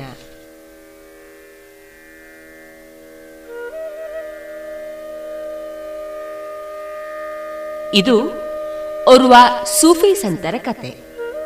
ಅವರು ಅಪಾರ ತಾಳ್ಮೆಯುಳ್ಳವರು, ಸದಾ ಪ್ರಯತ್ನಶೀಲರು ಮತ್ತು ದೇವರಲ್ಲಿ ದೃಢ ನಂಬಿಕೆಯನ್ನ ಹೊಂದಿದ್ದವರು. ಒಮ್ಮೆ ಶಿಷ್ಯನೊಬ್ಬ, "ಸಂತರೆ, ನಿಮಗೆ ಇಷ್ಟೊಂದು ತಾಳ್ಮೆ, ಪ್ರಯತ್ನಶೀಲತೆ ಮತ್ತು ದೇವರಲ್ಲಿ ಈ ಪರಿ ನಂಬಿಕೆ ಕಲಿಸಿದ ಗುರುಗಳು ಯಾರು?" ಎಂದು ಕೇಳಿದರು. ಸಂತರು, "ನನಗೆ ಇದನ್ನು ಕಲಿಸಿಕೊಟ್ಟ ಗುರು ಒಬ್ಬ ಕನ್ನಗಳ್ಳ" ಎಂದಾಗ ಕೇಳಿದ ಶಿಷ್ಯರಿಗೆ ಆಶ್ಚರ್ಯ. ಅವರು ಹುಬ್ಬೇರಿಸಿ, "ಕನ್ನಗಳ್ಳ ನಿಮಗೆ ಹೇಗೆ ಗುರುವಾದರು? ಅವರ ಶಿಷ್ಯತ್ವ ನೀವು ಹೇಗೆ ಸ್ವೀಕರಿಸಿದಿರಿ?" ಎಂದು ಪ್ರಶ್ನಿಸಿದರು. ಸಂತರು, "ನಾನು ಸತ್ಯ ಸಾಕ್ಷಾತ್ಕಾರಕ್ಕೆಂದು ಮನೆ ಬಿಟ್ಟು ಊರೂರು ಅಲೆಯುತ್ತಿದ್ದೆ. ಎಲ್ಲಿ ಊಟ ಸಿಕ್ಕರೆ ಅಲ್ಲಿ ಊಟ. ರಾತ್ರಿ ಯಾವುದಾದರೂ ಮನೆ ಜಗುಲಿಯಲ್ಲಿ ಮಲಗುತ್ತಿದ್ದೆ. ಮತ್ತೆ ಬೆಳಗ್ಗೆ ಹೊರಡುತ್ತಿದ್ದೆ. ಒಮ್ಮೆ ಒಂದು ಊರಿಗೆ ಬಂದಾಗ ಮಧ್ಯರಾತ್ರಿಯಾಗಿತ್ತು. ಊರಿನವರೆಲ್ಲ ಮಲಗಿಬಿಟ್ಟಿದ್ರು. ಎಲ್ಲ ಮನೆಯ ಬಾಗಿಲು ಮುಚ್ಚಿತ್ತು. ಊಟ ವಸತಿ ಸಿಗುವಂತಿರಲಿಲ್ಲ. ಆಗ ನನಗೆ ಒಬ್ಬ ವ್ಯಕ್ತಿ ಎದುರಾದ. ಆತ, "ಆ ವೇಳೆಯಲ್ಲಿ ನಿಮಗೆಲ್ಲೂ ಆಶ್ರಯ ಸಿಗುವುದಿಲ್ಲ. ನಾನು ಒಬ್ಬ ಕನ್ನಗಳ್ಳ. ಬೇಕಿದ್ರೆ ನನ್ನ ಗುಡಾರದಲ್ಲಿ ಬಂದಿರಬಹುದು" ಎಂದು ಕರೆದ. ನಾನು ಅವನೊಟ್ಟಿಗೆ ಹೋದೆ. ಆತ ಕನ್ನಗಳ್ಳನಾದರೂ ಸ್ನೇಹಪರ ಸ್ವಭಾವದವನು, ಒಳ್ಳೆಯ ಮಾತುಗಾರ. ನಾನು ಆತನೊಟ್ಟಿಗೆ 100 ದಿನ ಉಳಿದುಕೊಂಡೆ. ಹಗಲೆಲ್ಲ ಮಾತನಾಡುತ್ತಾ ಕಾಲ ಕಳೆಯುತ್ತಿದ್ದೆವು. ಆತ ಮಧ್ಯರಾತ್ರಿಯಾಗುತ್ತಿದ್ದಂತೆ ಕನ್ನಗತ್ತರಿ ಮತ್ತು ಚೀಲ ಹಿಡಿದು ಹೊರಡುತ್ತಿದ್ದ. ದೇವರ ದಯೆ ಇದ್ದರೆ ಇಂದೇನಾದರೂ ಸಿಗಬಹುದು ಎಂದು ಹೇಳಿ ಹೊರಡುತ್ತಿದ್ದ. ಬೆಳಗಿನ ಜಾವ ಖಾಲಿ ಕೈಯಲ್ಲಿ ಮರಳಿ ಬರುತ್ತಿದ್ದ. ಇಂದೇನೂ ಸಿಗಲಿಲ್ಲ. ದೇವರ ದಯೆ ಇದ್ದರೆ ನಾಳೆ ಸಿಗಬಹುದು ಎಂದು ಹೇಳಿ ಮಲಗುತ್ತಿದ್ದ. ಮತ್ತೆ ಮರುದಿನ ರಾತ್ರಿ ಹೊರಡುತ್ತಿದ್ದ. ಹೀಗೆಯೇ 90 ದಿನ ಕಳೆಯಿತು. ಆತನಿಗೆ ಆ 90 ದಿನಗಳಲ್ಲಿ ಏನೂ ಸಿಗಲಿಲ್ಲ. ಆದರೂ ಆತ ಒಮ್ಮೆಯೂ ದೇವರ ದಯೆ ಇದ್ದರೆ ಎನ್ನುವುದನ್ನು ಬಿಡಲಿಲ್ಲ, ಪ್ರಯತ್ನವನ್ನೂ ಬಿಡಲಿಲ್ಲ. 90ನೇ ದಿನ ಮರಳಿ ಬಂದಾಗ 2 ಚೀಲದ ತುಂಬ ಏನನ್ನೋ ಹೊತ್ತು ತಂದಿದ್ದ. ಇಂದು ನನ್ನ ಪ್ರಯತ್ನ ಫಲಿಸಿತು ಎಂದು ಹೇಳಿ ಆರಾಮವಾಗಿ ಮಲಗಿದ್ದ. ನಾನು ಮರುದಿನ ಅವನಿಂದ ಬೀಳ್ಕೊಂಡು ಹೊರಟೆ. ಆದರೆ ಆತನಿಂದ ಒಂದು ಪಾಠವನ್ನ ಕಲಿತಿದ್ದೆ. ಅದೇನೆಂದರೆ, ದೇವರ ದಯೆಯಲ್ಲಿ ನಂಬಿಕೆ ಇರಬೇಕು, ಪ್ರಯತ್ನ ನಿಲ್ಲದೆ ಸಾಗಬೇಕು. ಫಲ ದೊರೆಯುವುದು ತಡವಾಗಬಹುದು, ಆದರೆ ದೊರೆತೇ ದೊರೆಯುತ್ತದೆ. ನಾನು ಆ ಪಾಠವನ್ನ ಅಳವಡಿಸಿಕೊಂಡಿದ್ದೇನೆ, ನನ್ನ ಬಳಿ ಬರುವವರಿಗೂ ಕಲಿಸುತ್ತೇನೆ ಎಂದರು.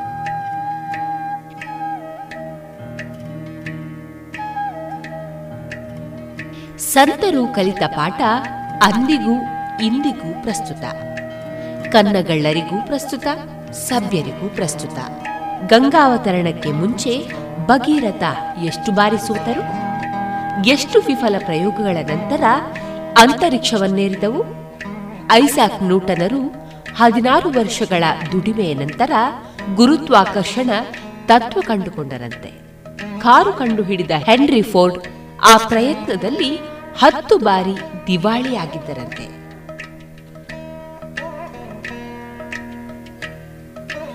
ಬದುಕಿನಲ್ಲಿ ಆಕಸ್ಮಿಕವಾಗಿ ಸೋತವರು ಆ ಪಾಠವನ್ನ ನೆನೆಸಿಕೊಳ್ಳಬಹುದು.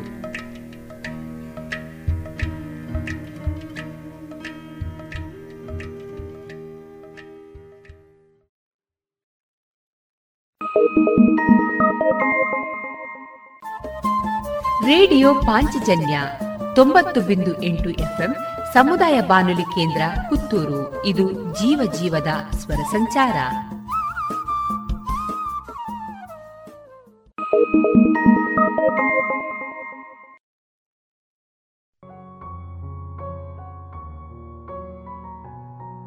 ಇದೀಗ ಋಷಿ ಅವರ ಸಾಹಿತ್ಯದ ಭಾವಗೀತೆ, ಸಂಗೀತ ಶ್ರೀಮಧುರ, ಗಾಯನ ಸಿ ಅಶ್ವಥ್.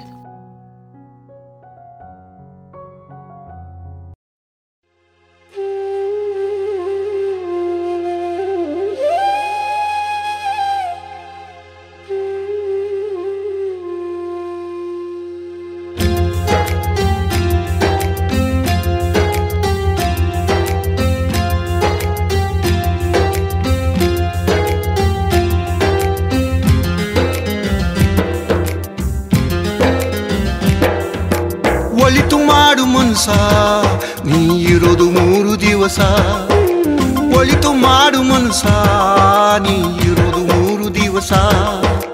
ಉಸಿರು ನಿಂತ ಮ್ಯಾಗೆ ನಿನ್ನ ಹೆಸರು ಹೇಳುತ್ತಾರ, ಉಸಿರು ನಿಂತ ಮ್ಯಾಗೆ ನಿನ್ನ ಹೆಸರು ಹೇಳುತ್ತಾರ.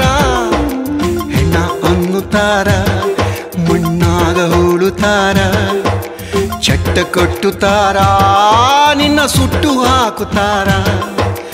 ಒಳಿತು ಮಾಡು ಮನಸ, ನೀ ಇರೋದು 3 ದಿವಸ, ಒಳಿತು ಮಾಡು ಮನಸ, ನೀ ಇರೋದು 3 ದಿವಸ.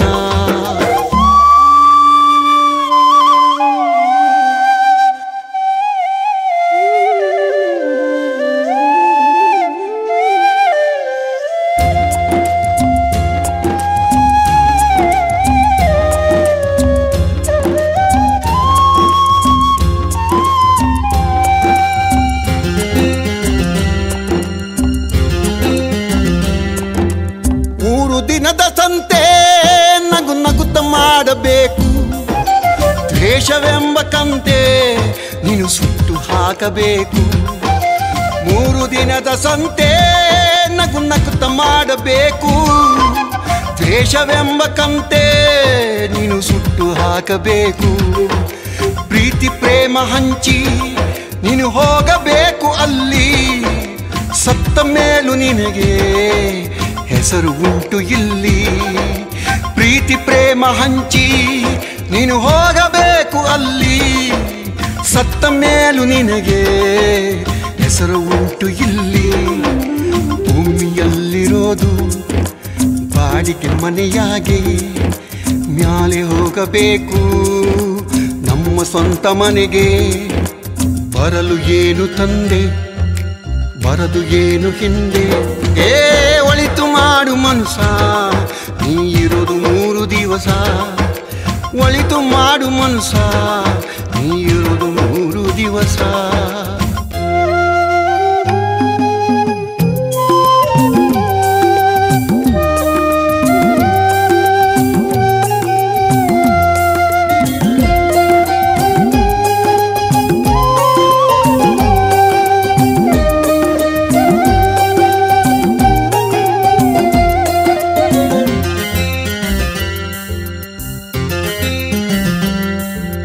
ಸ್ವರ್ಗ ನರಕ ಎಲ್ಲ ಮೇಲ್ ಇಲ್ಲ ಕೇಳು ಜನಕ, ಇಲ್ಲ ಕಾಣಬೇಕು ಸಿರಿರೋ ಕೊನಿ ತನಕ.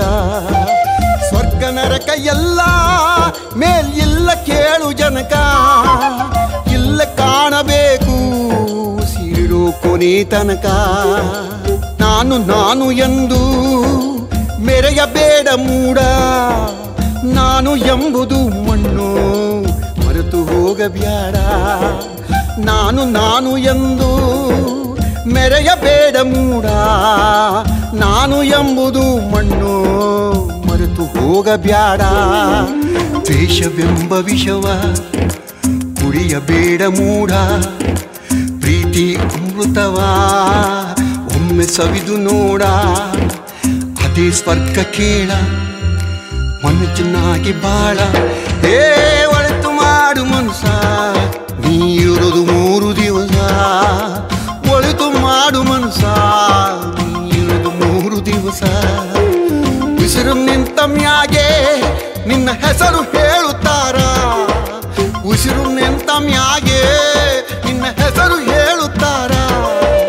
ನಿನ್ನ ಅನ್ನುತ್ತಾರ ಮುನ್ನಾಳ ಹೋಳುತ್ತಾರ, ಚಟ್ಟ ಕಟ್ಟುತ್ತಾರ ನಿನ್ನ ಸುಟ್ಟು ಹಾಕುತ್ತಾರ. ಒಳಿತು ಮಾಡು ಮನಸ ನೀರುದು ಮೂರು ದಿವಸ, ಒಳಿತು ಮಾಡು ಮನಸ ನೀರುದು ಮೂರು ದಿವಸ.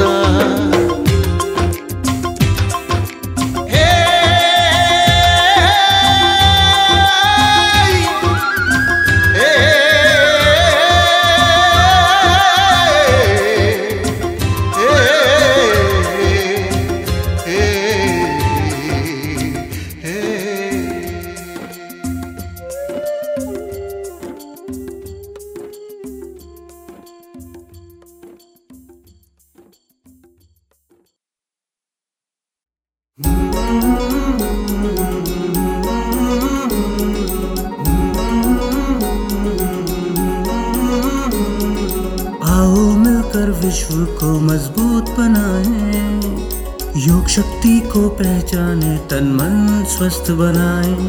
चुने ज्ञान के मार्ग पर हम सत्य को पहचाने, योग करे हम नित्य ही ऋषि मुनियों की ही माने.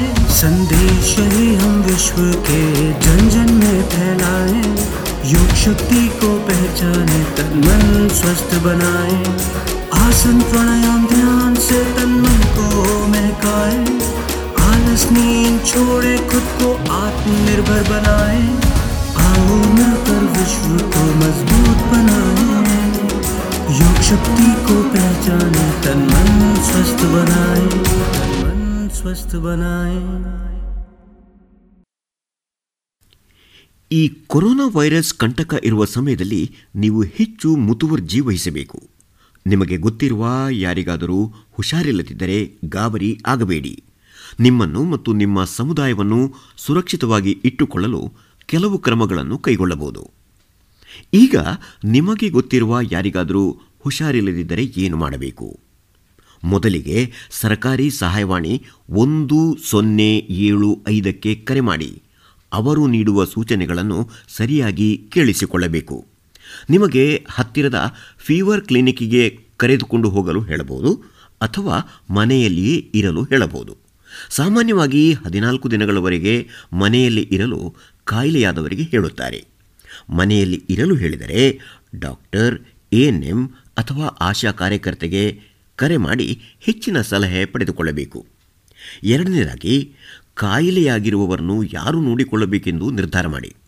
ಇವರು ವಯಸ್ಸಾದವರು ಆಗಿರಬಾರದು ಅಥವಾ ಇವರಿಗೆ ಯಾವುದೇ ವೈದ್ಯಕೀಯ ಸಮಸ್ಯೆ ಇರಬಾರದು.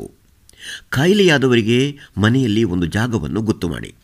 ನಿಮ್ಮ ಮನೆಯಲ್ಲಿ ಒಂದು ಕೊಠಡಿ ಇದ್ದರೆ ಬೆಡ್ಶೀಟ್ ಅಥವಾ ಕರ್ಟನ್ ಹಾಕಿ ಆ ಕೋಣೆಯನ್ನು 2 ಭಾಗ ಮಾಡಿ, ಅಥವಾ 1ಕ್ಕಿಂತ ಹೆಚ್ಚಿನ ಕೋಣೆ ಇದ್ದರೆ ಕಾಯಿಲೆಯಾದವರು ಇರಲು ಒಂದು ಕೋಣೆಯನ್ನು ನಿಗದಿ ಮಾಡಿ. ಅವರು ಯಾವಾಗಲೂ ಮನೆಯವರಿಂದ ಕನಿಷ್ಠ 1 ಮೀಟರ್ ದೂರದಲ್ಲಿ ಇರಬೇಕು. ಕಾಯಿಲೆಯಾದವರು ತಮ್ಮ ಕೈ ತೊಳೆಯಲು ಸಾಕಷ್ಟು ಸೋಪು ಮತ್ತು ನೀರು ಲಭ್ಯವಿರುವ ಸ್ಥಳ ಇರುವುದನ್ನು ಖಚಿತಪಡಿಸಿಕೊಳ್ಳುವುದು ಮತ್ತು ಅವರು ಆಗಾಗ್ಗೆ ಕೈ ತೊಳೆಯುವಂತೆ ನೋಡಿಕೊಳ್ಳುವುದು ತುಂಬ ಮುಖ್ಯ. ನಿಮಗೆ ಯೋಚನೆ ಆಗಿರಬಹುದು, ಕಾಯಿಲೆಯಾದವರನ್ನು ನೋಡಿಕೊಳ್ಳುವಾಗ ನನ್ನನ್ನು ನಾನು ಹೇಗೆ ಸುರಕ್ಷಿತವಾಗಿ ನೋಡಿಕೊಳ್ಳುವುದು? ನೀವು ಕಾಯಿಲೆಯಾದವರ ವಸ್ತುಗಳನ್ನು ಮುಟ್ಟುತ್ತಿರುವುದರಿಂದ ನಿಮ್ಮ ಕೈಯನ್ನು ಸಹ ಆಗಾಗ್ಗೆ ಸೋಪು ಮತ್ತು ನೀರಿನಿಂದ ತೊಳೆದುಕೊಳ್ಳುವುದು ತುಂಬ ಮುಖ್ಯ. ಕಾಯಿಲೆಯಾದವರು ಮುಟ್ಟಿದ್ದ ಯಾವುದೇ ವಸ್ತುವನ್ನು ಮುಟ್ಟಿದ ನಂತರ ನೀವು ಸೋಪು ಮತ್ತು ನೀರಿನಿಂದ ಕೈ ತೊಳೆದುಕೊಳ್ಳುವುದು ಬಹಳ ಮುಖ್ಯ. ಹಾಗೆಯೇ ಮುಖ ಮುಟ್ಟಿಕೊಳ್ಳದಿರುವುದು ಅಷ್ಟೇ ಮುಖ್ಯ. ಪ್ರತಿದಿನ ಸ್ನಾನ ಮಾಡಿ, ಬಟ್ಟೆ ಬದಲಾಯಿಸಿ ಮತ್ತು ಸೋಪು ಹಾಗೂ ನೀರಿನಿಂದ ಬಟ್ಟೆ ಒಗೆದು ಅದನ್ನು ಬಿಸಿಲಿನಲ್ಲಿ ಒಣಗಿಸಿ. ಕಾಯಿಲೆಯಾದವರನ್ನು ನೋಡಿಕೊಳ್ಳುವಾಗ ಇಬ್ಬರೂ ಮಾಸ್ಕ್ ಧರಿಸಬೇಕು. ಡಾಕ್ಟರ್ ಅಥವಾ ಸರ್ಕಾರಿ ಸಹಾಯವಾಣಿಗೆ ಕರೆ ಮಾಡಿ ಮೆಡಿಕಲ್ ಶಾಪ್ನಿಂದ ಮಾಸ್ಕ್ ಖರೀದಿಸಬೇಕೇ ಎಂದು ಕೇಳಿ. ಈ ಮಾಸ್ಕನ್ನು ಹೇಗೆ ಬಳಸಬೇಕು, ಹೇಗೆ ಶುದ್ಧಗೊಳಿಸಬೇಕು ಅಥವಾ ಹೇಗೆ ಬಿಸಾಡಬೇಕು ಎಂದು ಮೆಡಿಕಲ್ ಶಾಪ್ ಅವರಿಗೆ ಕೇಳಿ ತಿಳಿದುಕೊಳ್ಳಬೇಕು. ಮೆಡಿಕಲ್ ಶಾಪ್ನಿಂದ ಮಾಸ್ಕ್ ಖರೀದಿಸಲು ಸಾಧ್ಯವಾಗದಿದ್ದರೆ ಮನೆಯಲ್ಲೇ ಸ್ಕಾರ್ಫ್ ಅಥವಾ ಬಟ್ಟೆಯ ಚೌಕದಿಂದ ಮಾಸ್ಕ್ ತಯಾರಿಸಬಹುದು. ಮನೆಯಲ್ಲಿ ಮಾಡಿದ ಈ ಮಾಸ್ಕನ್ನು ಸೋಪು ಮತ್ತು ನೀರಿನಿಂದ ತೊಳೆದು ಬಿಸಿಲಿನಲ್ಲಿ ಒಣಗಿಸಬೇಕು. ಕಾಯಿಲೆಯಾದವರ ಮಾಸ್ಕ್ ಮತ್ತು ಎಲ್ಲ ಬಟ್ಟೆಗಳನ್ನು ಮನೆಯವರ ಬಟ್ಟೆಗಳ ಜೊತೆ ನೆನೆಸದೆ ಪ್ರತ್ಯೇಕವಾಗಿ ಸೋಪು ಮತ್ತು ನೀರಿನಿಂದ ಒಗೆಯಬೇಕು. ಕನಿಷ್ಠ ಅರ್ಧ ದಿನ ಬಿಸಿಲಿನಲ್ಲಿ ಒಣಗಿಸಬೇಕು. ಹಾಸಿಗೆ ಸರಿ ಮಾಡುವಾಗ ಮತ್ತು ಬಟ್ಟೆ ಒಗೆಯುವ ಮೊದಲು ಬೆಡ್ಶೀಟ್ಗಳನ್ನಾಗಲಿ ಅಥವಾ ಬಟ್ಟೆಗಳನ್ನಾಗಲಿ ಝಾಡಿಸಬೇಡಿ. ಕಾಯಿಲೆಯಾದವರ ಸುತ್ತಲೂ ಮತ್ತು ಅವರು ಬಳಸಿದ ನಂತರ ಶೌಚಾಲಯವನ್ನು ಸ್ವಚ್ಛ ಮಾಡಬೇಕು. ಪೊರಕೆಯಿಂದ ಗುಡಿಸಬೇಡಿ. ಕೋಲಿಗೆ ಸಿಕ್ಕಿಸಿದ ಒದ್ದೆ ಬಟ್ಟೆಯಿಂದ ಅಥವಾ ಮಾಪ್ನಿಂದ ಒರೆಸಿ. ಮೊದಲಿಗೆ ನೀವು ಮೇಲ್ಭಾಗಗಳನ್ನು ಸೋಪು ಮತ್ತು ನೀರಿನಲ್ಲಿ ಅದ್ದಿದ ಬಟ್ಟೆಯಿಂದ ಒರೆಸಬೇಕು. ಇದರಿಂದ ಧೂಳು ಮತ್ತು ಕೀಟಾಣುಗಳು ಇಲ್ಲವಾಗುತ್ತವೆ. ಇದು ಸಾಮಾನ್ಯ ಪ್ರಕ್ರಿಯೆಯಾದರೂ ಕಾಯಿಲೆಯಾದವರಿಗೆ ನೀವು ಹೆಚ್ಚಿನ ಸ್ವಚ್ಛತಾ ಕ್ರಮಗಳನ್ನು ಅನುಸರಿಸಬೇಕು. ಈಗ ಮೇಲ್ಭಾಗಗಳನ್ನು ಸ್ವಚ್ಛಗೊಳಿಸಲು ನೀವು ಪಾಲಿಸಬೇಕಾದ ಕೆಲವು ಕ್ರಮಗಳು ಹೀಗಿವೆ. ಮುಂದಿನ ಕ್ರಮ ಎಂದರೆ ಮತ್ತೊಂದು ಸ್ವಚ್ಛವಾದ ಬಟ್ಟೆಯಿಂದ ಕ್ರಿಮಿನಾಶಕ ದ್ರಾವಕ ಅಂದರೆ ಫಿನೈಲ್, ಡೆಟಾಲ್, ಲೈಜಾಲ್, ಸ್ಯಾವ್ಲಾನ್, ಬ್ಲೀಚಿಂಗ್ ದ್ರಾವಕ ಇತ್ಯಾದಿ ಬಳಸಿ ಮತ್ತೊಮ್ಮೆ ಎಲ್ಲ ಮೇಲ್ಭಾಗಗಳನ್ನು ಒರೆಸಿ. ನೆನಪಿಡಿ, ನೀವೊಬ್ಬರೇ ಅಲ್ಲ, ನಿಮಗೆ ಸಹಾಯ ಮಾಡಲು ಯಾರಾದರೂ ಇರಬಹುದು. ಸಾಧ್ಯವಾದರೆ ದಿನಸಿ ಮತ್ತು ಔಷಧಿ ತರಲು ಮನೆಯಲ್ಲಿನ ಇನ್ಯಾರನ್ನಾದರೂ ಕಳಿಸಿ. ಕಾಯಿಲೆಯಾಗಿರುವವರು ಇರುವಂತಹ ಕೋಣೆಯಲ್ಲಿ ಇರುವಾಗ ನಿಮ್ಮ ಮನೆಯವರೆಲ್ಲರೂ ಮಾಸ್ಕ್ ಧರಿಸಬೇಕು. ಮನೆಯಲ್ಲಿ ಮಾಡಿದ ಮಾಸ್ಕ್ಗಳನ್ನು ಧರಿಸಬಹುದು. ನಿಮ್ಮ ಮನೆಗೆ ಬರುವವರ ಸಂಖ್ಯೆ ಸಾಧ್ಯವಾದಷ್ಟು ಕಡಿಮೆ ಇರಲಿ. ಕಾಯಿಲೆ ಇರುವವರಿಗೆ ಹೆಚ್ಚಿನ ತರಕಾರಿ, ಹಣ್ಣು, ಬೇಳೆಗಳನ್ನು ತಿನ್ನುವಂತೆ ಉತ್ತೇಜಿಸಿ. ಕಾಯಿಲೆ ಇರುವವರು ಚೆನ್ನಾಗಿ ನೀರನ್ನು ಸಹ ಕುಡಿಯಬೇಕು. ಅಡುಗೆ ಮನೆಯಲ್ಲಿ ಅವರು ವೈರಾಣುಗಳನ್ನು ಹರಡುವ ಸಾಧ್ಯತೆ ಹೆಚ್ಚಾಗಿರುವುದರಿಂದ ಅವರು ಅಡುಗೆ ಮನೆಗೆ ಹೋಗಲು ಬಿಡಬೇಡಿ. ಅವರು ಬಳಸುವ ಯಾವುದೇ ತಟ್ಟೆ, ಪಾತ್ರೆ ಅಥವಾ ಲೋಟವನ್ನು ಮನೆಯವರು ಬಳಸುವ ವಸ್ತುಗಳಿಂದ ಪ್ರತ್ಯೇಕವಾಗಿ ಇಡುವ ಬಗ್ಗೆ ಖಚಿತಪಡಿಸಿಕೊಳ್ಳಿ. ಇವುಗಳನ್ನು ಸಹ ಸೋಪು ಮತ್ತು ನೀರಿನಿಂದ ಪ್ರತ್ಯೇಕವಾಗಿ ತೊಳೆಯಬೇಕು. ಕಾಯಿಲೆಯಾಗಿರುವವರು ತೆಗೆದುಕೊಳ್ಳುವಂತಹ ಔಷಧಿಗಳನ್ನು ತಪ್ಪದೇ ತೆಗೆದುಕೊಳ್ಳುವುದನ್ನು ಖಚಿತಪಡಿಸಿಕೊಳ್ಳಿ. ಜ್ವರ ಬಂದಿರುವಾಗ 3 ದಿನಗಳವರೆಗೆ ಊಟ ಆದ ಮೇಲೆ 500 mg ಪ್ಯಾರಾಸಿಟಮಲ್ ಮಾತ್ರೆಯನ್ನು ದಿನಕ್ಕೆ 3 ರಿಂದ 4 ಸಲ ಕೊಡಬಹುದು ಮತ್ತು ಗಂಟಲು ನೋವು, ಕೆರೆತ ಇದ್ದರೆ ಬೆಚ್ಚಗಿನ ನೀರನ್ನು ಗಾರ್ಗಲ್ ಮಾಡಲು ಕೊಡಿ. ಆದರೂ ಈ ಮುನ್ನೆಚ್ಚರಿಕೆಗಳನ್ನು ತೆಗೆದುಕೊಂಡ ಮೇಲೂ ನಿಮಗೆ ಗುಣವಾಗದಿದ್ದರೆ ಏನು ಮಾಡಬೇಕು? ಇಷ್ಟೆಲ್ಲ ಮಾಡಿದ ಮೇಲೂ ರೋಗಿಯ ಸ್ಥಿತಿ 2-3 ದಿನಗಳಲ್ಲಿ ಉತ್ತಮಗೊಳ್ಳದಿದ್ದರೆ ಅಥವಾ ಅತಿ ಹೆಚ್ಚಿನ ಜ್ವರ, ತೀವ್ರ ಕೆಮ್ಮು ಮತ್ತು ಉಸಿರಾಟದ ಸಮಸ್ಯೆ ಇದ್ದರೆ ಡಾಕ್ಟರ್, ANM ಅಥವಾ ಆಶಾ ಕಾರ್ಯಕರ್ತೆಗೆ ಕರೆ ಮಾಡಿ. ಈ ಕೊನೆಯ ಸಂದೇಶ ತುಂಬ ಮುಖ್ಯ, ದಯವಿಟ್ಟು ಅದನ್ನು ಆಲಿಸಿ. ಯಾರಿಗಾದರೂ ಉಸಿರಾಡಲು ತುಂಬ ಕಷ್ಟವಾಗುತ್ತಿದ್ದರೆ, ಮಾತನಾಡುವಾಗ ಒಂದು ವಾಕ್ಯ ಪೂರ್ತಿ ಮಾಡಲು ಆಗದಿದ್ದರೆ, ತೀವ್ರವಾದ ಎದೆನೋವು ಇದ್ದರೆ, ಎಚ್ಚರ ತಪ್ಪಿದರೆ ಅಥವಾ ತೀವ್ರವಾದ ಸಮಸ್ಯೆಗಳಿದ್ದರೆ ಇದು ತುರ್ತು ಪರಿಸ್ಥಿತಿಯಾಗಿರುತ್ತದೆ. ತುರ್ತು ಪರಿಸ್ಥಿತಿಯಲ್ಲಿ ಕೂಡಲೇ ಆಂಬ್ಯುಲೆನ್ಸ್ ಕರೆಸಲು ಅಥವಾ ಸರಿಯಾದ ಆಸ್ಪತ್ರೆಗೆ ಹೋಗುವ ಬಗ್ಗೆ ಮಾಹಿತಿ ಪಡೆದುಕೊಳ್ಳಲು ತಕ್ಷಣ ಸ್ಥಳೀಯ ಸಹಾಯವಾಣಿಗೆ, ಆಶಾ ಅಥವಾ ANM ಕಾರ್ಯಕರ್ತರಿಗೆ ಕರೆ ಮಾಡಿ. ನೆನಪಿಡಿ, ಹುಷಾರಿಲ್ಲ ಎನಿಸಿದರೆ ಗಾಬರಿಯಾಗಬೇಡಿ. ಈ ಸೂಚನೆಗಳನ್ನು ಪಾಲಿಸುವ ಮೂಲಕ ನೀವು ನಿಮ್ಮ ಆರೋಗ್ಯ ಮಾತ್ರವಲ್ಲದೆ ನಿಮ್ಮ ಕುಟುಂಬದವರ ಆರೋಗ್ಯವನ್ನು ಕಾಪಾಡಿಕೊಳ್ಳಬಹುದು.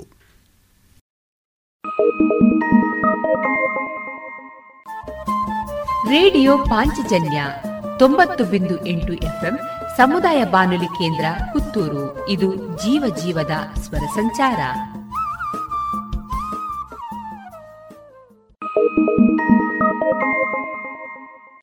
ಏನು ಚಂದ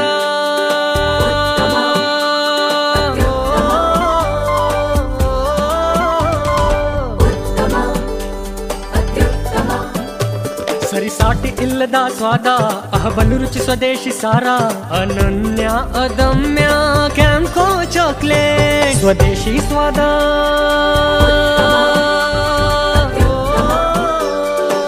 ಕ್ಯಾಂಕೋ ಸ್ವದೇಶಿ ಚಾಕ್ಲೇಟ್ಸ್ ಅತ್ಯುತ್ತಮ. ಇನ್ನೀಗ ಕಾನೂನು ಮಾಹಿತಿ ಕಾರ್ಯಕ್ರಮದಲ್ಲಿ ಮಾಹಿತಿ ಹಕ್ಕು ಅಧಿನಿಯಮ 2005 ಈ ಕುರಿತು ಸ್ವರ್ಣಗೌರಿ ಅವರಿಂದ ಮಾಹಿತಿಯನ್ನ ಕೇಳೋಣ. ಮಾಹಿತಿ ಹಕ್ಕು ಅಧಿನಿಯಮ 2005. ಮಾಹಿತಿ ಹಕ್ಕು ಅಧಿನಿಯಮ ಕಾನೂನು 2005ರಲ್ಲಿ ಕೇಂದ್ರ ಸರ್ಕಾರವು ಜಾರಿಗೆ ತಂದಿತ್ತು. 2002ರಲ್ಲಿ ಕರ್ನಾಟಕದಲ್ಲಿ ಜಾರಿಗೆ ಬಂತು. ಈ ಕಾನೂನು ಅದು ಯಾರಿಗೂ ಬುದ್ಧಿ ಕಲಿಸಲು ಇರುವುದಲ್ಲ. ನಮ್ಮಲ್ಲಿರುವ 106 ಕಾನೂನುಗಳಲ್ಲಿ ಇದು ಒಂದು. ಈ ಕಾನೂನಿನ ಪ್ರಕಾರ ಎಲ್ಲ ಸರಕಾರಿ, ಅರೆ ಸರಕಾರಿ, ಅನುದಾನಿತ ಕಚೇರಿಗಳು ಈ ಯಾವುದೇ ಹೆಸರುಗಳಿದ್ದರೂ ಮಾಹಿತಿ ಹಕ್ಕು ಅಧಿನಿಯಮದಡಿಯಲ್ಲಿ ಬರುತ್ತವೆ. ಕೆಲವೇ ಕೆಲವು, ಅಂದರೆ ರಕ್ಷಣೆಗೆ, ಭದ್ರತೆಗೆ ಸಂಬಂಧಿಸಿದ ಕಾನೂನಿನಲ್ಲಿ ಇದನ್ನು ಬಹಿರಂಗಪಡಿಸಬಾರದೆಂದು ಉಲ್ಲೇಖಿಸಲಾದ ಕೆಲವೇ ವಿಷಯಗಳನ್ನು ಹೊರತುಪಡಿಸಿ ಇತರ ಎಲ್ಲ ವಿಷಯಗಳ ಬಗ್ಗೆ ಮಾಹಿತಿಯನ್ನು ಪಡೆಯಬಹುದು. ಇದೊಂದು ಅತಿ ಚಿಕ್ಕ ಆಕಾರದ ಕಾನೂನಾಗಿದ್ದು ಅವುಗಳು ಕೆಲವೇ ಕೆಲವು ಸೆಕ್ಷನ್ನುಗಳನ್ನು ಒಳಗೊಂಡಿದೆ. ಪರಿಣಾಮ, ತುಳುವಿನಲ್ಲಿ ಹೇಳುವ ಜೀರಿಗೆ ಮುಂಚಿದ ಲೆಕ್ಕ, ಅಂದರೆ ಗಾಂಧಾರಿ ಮೆಣಸಿನಂತೆ. ಮಹಾಭಾರತದಲ್ಲಿ ನಾರಾಯಣ ಅಸ್ತ್ರದ ಬಗ್ಗೆ ಒಂದು ಕುತೂಹಲಕಾರಿ ಪ್ರಸಂಗ ಇದೆ. ಈ ನಾರಾಯಣ ಅಸ್ತ್ರವನ್ನು ಪ್ರಯೋಗಿಸಿದಾಗ ಒಂದೋ ಆ ಅಸ್ತ್ರಕ್ಕೆ ಶರಣಾಗಬೇಕು ಅಥವಾ ಅದರ ಎದುರು ಸಿಕ್ಕಿ ನಾಶವಾಗಬೇಕು. ಹತಾಶನಾದ ಅಶ್ವತ್ಥಾಮ ಪಾಂಡವರ ಮೇಲೆ ಕೊನೆಗಳಿಗೆಯಲ್ಲಿ ಈ ಅಸ್ತ್ರವನ್ನು ಪ್ರಯೋಗಿಸುತ್ತಾನೆ. ಅದರ ವಿಷಯ ಗೊತ್ತಿದ್ದ ಶ್ರೀಕೃಷ್ಣ ಇಡೀ ಸೈನ್ಯವನ್ನು ಶರಣಾಗುವಂತೆ ಆದೇಶಿಸಿ ಕೈಮುಗಿಯುತ್ತಾನೆ. ಅದು ಅವರನ್ನು ದಾಟಿ ಮುಂದುವರಿಯುತ್ತದೆ. ಕೊನೆಗೆ ವಿಷಯ ತಿಳಿಯದೆ ಅಡ್ಡ ಬಂದ ಉತ್ತರೆಯ ಗರ್ಭಕ್ಕೆ ಆಘಾತ ತರುತ್ತದೆ. ಹೀಗೆ ಅದೊಂದು ಅವಿನಾಶಿ ಅಸ್ತ್ರ. ಹಾಗೆಯೇ ಇದು ಕೂಡ ಸ್ವಾತಂತ್ರ್ಯದ ಬಳಿಕ ಭಾರತೀಯರ ಕೈಗೆ ಸಿಕ್ಕಿದ ಒಂದು ಅಪೂರ್ವ ಅಸ್ತ್ರ. ಆದರೆ ಪ್ರಯೋಗಿಸುವಾಗ ಅಶ್ವತ್ಥಾಮನಂತೆ ಅವಿವೇಕ ತೋರದೆ ಅತ್ಯಂತ ವಿವೇಕದಿಂದ ಉಪಯೋಗಿಸಬೇಕು. ಈ ಕಾಯ್ದೆಯನ್ನು ಉಪಯೋಗಿಸಿ ದೇಶದ ಆಡಳಿತ ವೈಖರಿಯನ್ನು ಕೈಯಲ್ಲಿ ಹಿಡಿದು ನೋಡಬಹುದು. ಸದ್ರಿ ಮಾಹಿತಿ ಹಕ್ಕಿನಡಿಯಲ್ಲಿ ನಿಮಗೆ ಬೇಕಾದ ಮಾಹಿತಿಯ ಬಗ್ಗೆ ವಿವರವಾಗಿ ಬರೆದು, ಯಾರಿಂದ ನಿಮಗೆ ಮಾಹಿತಿ ಬೇಕಾಗಿದೆಯೋ ಅವರ ಸಂಪೂರ್ಣ ವಿಳಾಸವನ್ನು ಬರೆದು, ಅದು ಯಾವ ವರ್ಷಕ್ಕೆ ಸಂಬಂಧಿಸಿದ ದಾಖಲೆ ಎಂಬುದನ್ನು ನಮೂದಿಸಿ ₹10 ಪೋಸ್ಟಲ್ ಆರ್ಡರ್, ಡಿಮಾಂಡ್ ಡ್ರಾಫ್ಟ್ ಅಥವಾ ₹10 ನಗದಾಗಿ ನೀಡಿ ಅರ್ಜಿಯೊಂದಿಗೆ ಈ ವಿವರವನ್ನು ಲಗತ್ತಿಸಿರಬೇಕು ಮತ್ತು ನಿಮ್ಮ ಸಂಪೂರ್ಣ ವಿಳಾಸದೊಂದಿಗೆ ಅರ್ಜಿಯನ್ನು ಸಂಬಂಧಪಟ್ಟವರಿಗೆ ನೀಡಿದ್ದಲ್ಲಿ ಅವರು 30 ದಿನದೊಳಗಾಗಿ ಮಾಹಿತಿಯನ್ನು ನೀಡಬೇಕು. ಸದ್ರಿ ವಿಷಯದ ಬಗ್ಗೆ 30 ದಿನಗಳೊಳಗಾಗಿ ಮಾಹಿತಿಯನ್ನು ನೀಡದಿದ್ದಲ್ಲಿ ಸದ್ರಿ ವಿಷಯದ ಮೇಲೆ 1 ತಿಂಗಳೊಳಗೆ ಮೇಲಾಧಿಕಾರಿಗೆ ಅಪೀಲನ್ನು ಸಲ್ಲಿಸಬಹುದು. ಇದಕ್ಕೆ ಯಾವುದೇ ಫೀಸ್ ಇರುವುದಿಲ್ಲ. ಅದನ್ನು ಅಪೀಲು ವಿಚಾರಣೆ ನಡೆಸುವ ಅಧಿಕಾರಿ 1 ತಿಂಗಳ ಒಳಗೆ ವಿಲೇವಾರಿ ಮಾಡಬೇಕು. ಈ ವಿಷಯದಲ್ಲಿ ₹250ರಿಂದ ₹25,000ವರೆಗೆ ತಪ್ಪಿತಸ್ಥ ಅಧಿಕಾರಿಗೆ ದಂಡನೆಯನ್ನು ವಿಧಿಸಬಹುದಾಗಿದೆ. ಪ್ರತಿಯೊಂದು ಕಚೇರಿಯಲ್ಲಿಯೂ ಸಾರ್ವಜನಿಕ ಮಾಹಿತಿ ಅಧಿಕಾರಿ ಇರುತ್ತಾರೆ. ನೀವು ಯಾರಿಗೆ ಅಪೀಲು ಮಾಡಬೇಕು? ತಹಶೀಲ್ದಾರರ ವಿರುದ್ಧ ಸಹಾಯಕ ಕಮಿಷನರಿಗೆ, ಪಂಚಾಯತ್ ಕಾರ್ಯದರ್ಶಿಯ ವಿರುದ್ಧ ಪಂಚಾಯತ್ ಅಧ್ಯಕ್ಷರಿಗೆ, ಶಾಲಾ ಮುಖ್ಯೋಪಾಧ್ಯಾಯರ ವಿರುದ್ಧ BO ರವರಿಗೆ, ADLR ವಿರುದ್ಧ ತಹಶೀಲ್ದಾರರಿಗೆ, AC ವಿರುದ್ಧ DCಗೆ, ನ್ಯಾಯಾಲಯದಲ್ಲಿ ಶಿರಸ್ತೇದಾರರ ವಿರುದ್ಧವಾದರೆ ಅಲ್ಲಿಯ ನ್ಯಾಯಾಧೀಶರಿಗೆ ಅಪೀಲು ಮಾಡಬಹುದಾಗಿದೆ. ಇದುವರೆಗೆ ಕಾನೂನು ಮಾಹಿತಿ ಕಾರ್ಯಕ್ರಮದಲ್ಲಿ ಸ್ವರ್ಣಗೌರಿ ಅವರಿಂದ ಮಾಹಿತಿ ಹಕ್ಕು ಅಧಿನಿಯಮ 2005 ಈ ಕುರಿತ ಮಾಹಿತಿಯನ್ನ ಕೇಳಿದರೆ.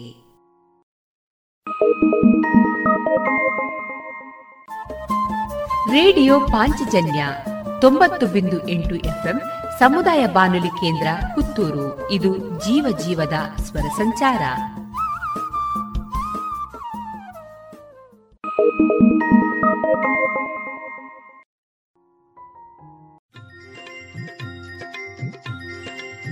ಇನ್ನಿತ್ತ ತುಳು ಬೊಲ್ಪು ಕಾರ್ಯಕ್ರಮಡು ತುಳು ವಾಲ್ಮೀಕಿ ಮಂದಾರ ಕೇಶವ ಭಟ್ರು ಬರೆಯಿನ ತುಳು ಮಹಾಕಾವ್ಯ ಏಳದೆ ಮಂದಾರ ರಾಮಾಯಣದ 7ನೇ ಅದೆಟ್ಟು ನೀಲದುಂಗಿಲ. ಈ ನೀಲದುಂಗಿಲ ಅಧ್ಯಾಯದ ಸುಗಿಪು ಮಲ್ಪುವೆರು ಪ್ರಶಾಂತ್ ರೈ ಪುತ್ತೂರು, ಅಮೃತ ಅಡಿಗ ಅಂಚನೆ ದುನಿಪು ಮಲ್ಪುವೆರು ಭಾಸ್ಕರ್ ರೈ ಕುಕ್ಕುವಳ್ಳಿ.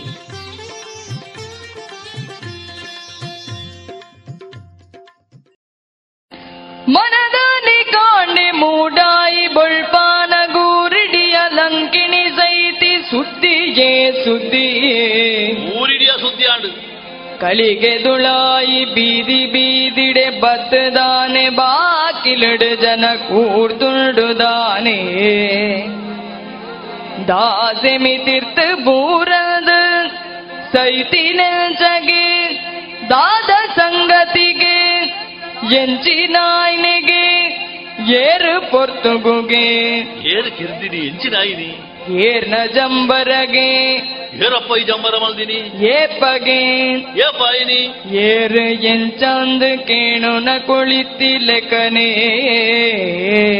ಒರಿಯೊರಿ ಒಂಜಿ ಫಾತೆ ಹೊಂದಿತ್ತೇರು ಇಂದು ಸೈತಿನೇ ಕೆತ್ತಿನ ತಂದು ಸೈದಿನೇ ಅತ್ತು ಕೆರ್ದಿನಲ ಸೈತಿನಲ ದಾಲತ್ ದಾದನ ಪೆಟ್ಟಾಯ್ನಿ ತನ್ನಾಶಿಗೆ ಸೈತಿನ ತಿಂದು ಮಾಯದ ಪೆಟ್ಟು ಬುರ್ದು ಸೈತಿನ ಗಾಳಿ ಸೋಂಕುದ ಗೊಬ್ಬು ದಿಷ್ಟಿಗೆ ದುರಾಂಡಲ ಯಾವು ಜಂಬರ ಮಲ್ಲೆ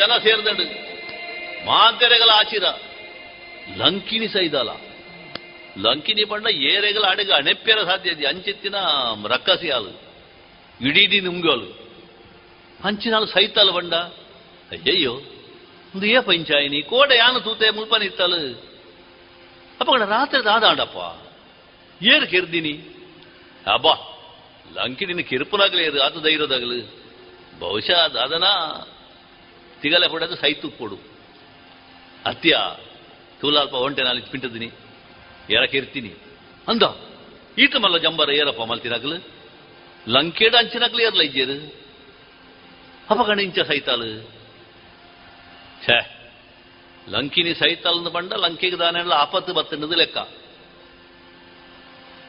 ಅಣ್ಣ ದಾದ ಮಲ್ಪುಣು ಅರಸುಲೆಗೂ ಸುದ್ದಿ ಮುಟ್ಟ ಹೊಡತ್ತಾ ರಾವಣಗೂ ಸುದ್ದಿ ಮುಟ್ಟುಂಡು ಅವನೇ ಆಗ ಆಶ್ಚರ್ಯ ಲಂಕಾ ಲಕ್ಷ್ಮಿನ ಏರಾಣ್ಲ ಕೆಡಗೈರ ನಾಂಡ ಆಡೆಗೆ ಲಂಕೆಗೆ ದಾದನಾಣ್ಲ ಒಂಜಿ ತೊಂದರೆ ಆಪುಣದು ಆಗ ದುಂಬೆ ಉಂಡು ಅಂಚಿನಲ್ಪ ಈ ಕೃತಿ ಆದ ಕೊಡತ್ತ ಕೀರ್ತಿನ್ಯ ಅತ್ತು ಒಲಣ್ಣ ಪೆಟ್ಟು ಬುರುದಿನ್ಯ ತುಳುನಾಡು ಒಂಜಿ ಉಂಡು ಪೆಟ್ಟು ಬುರುನೆ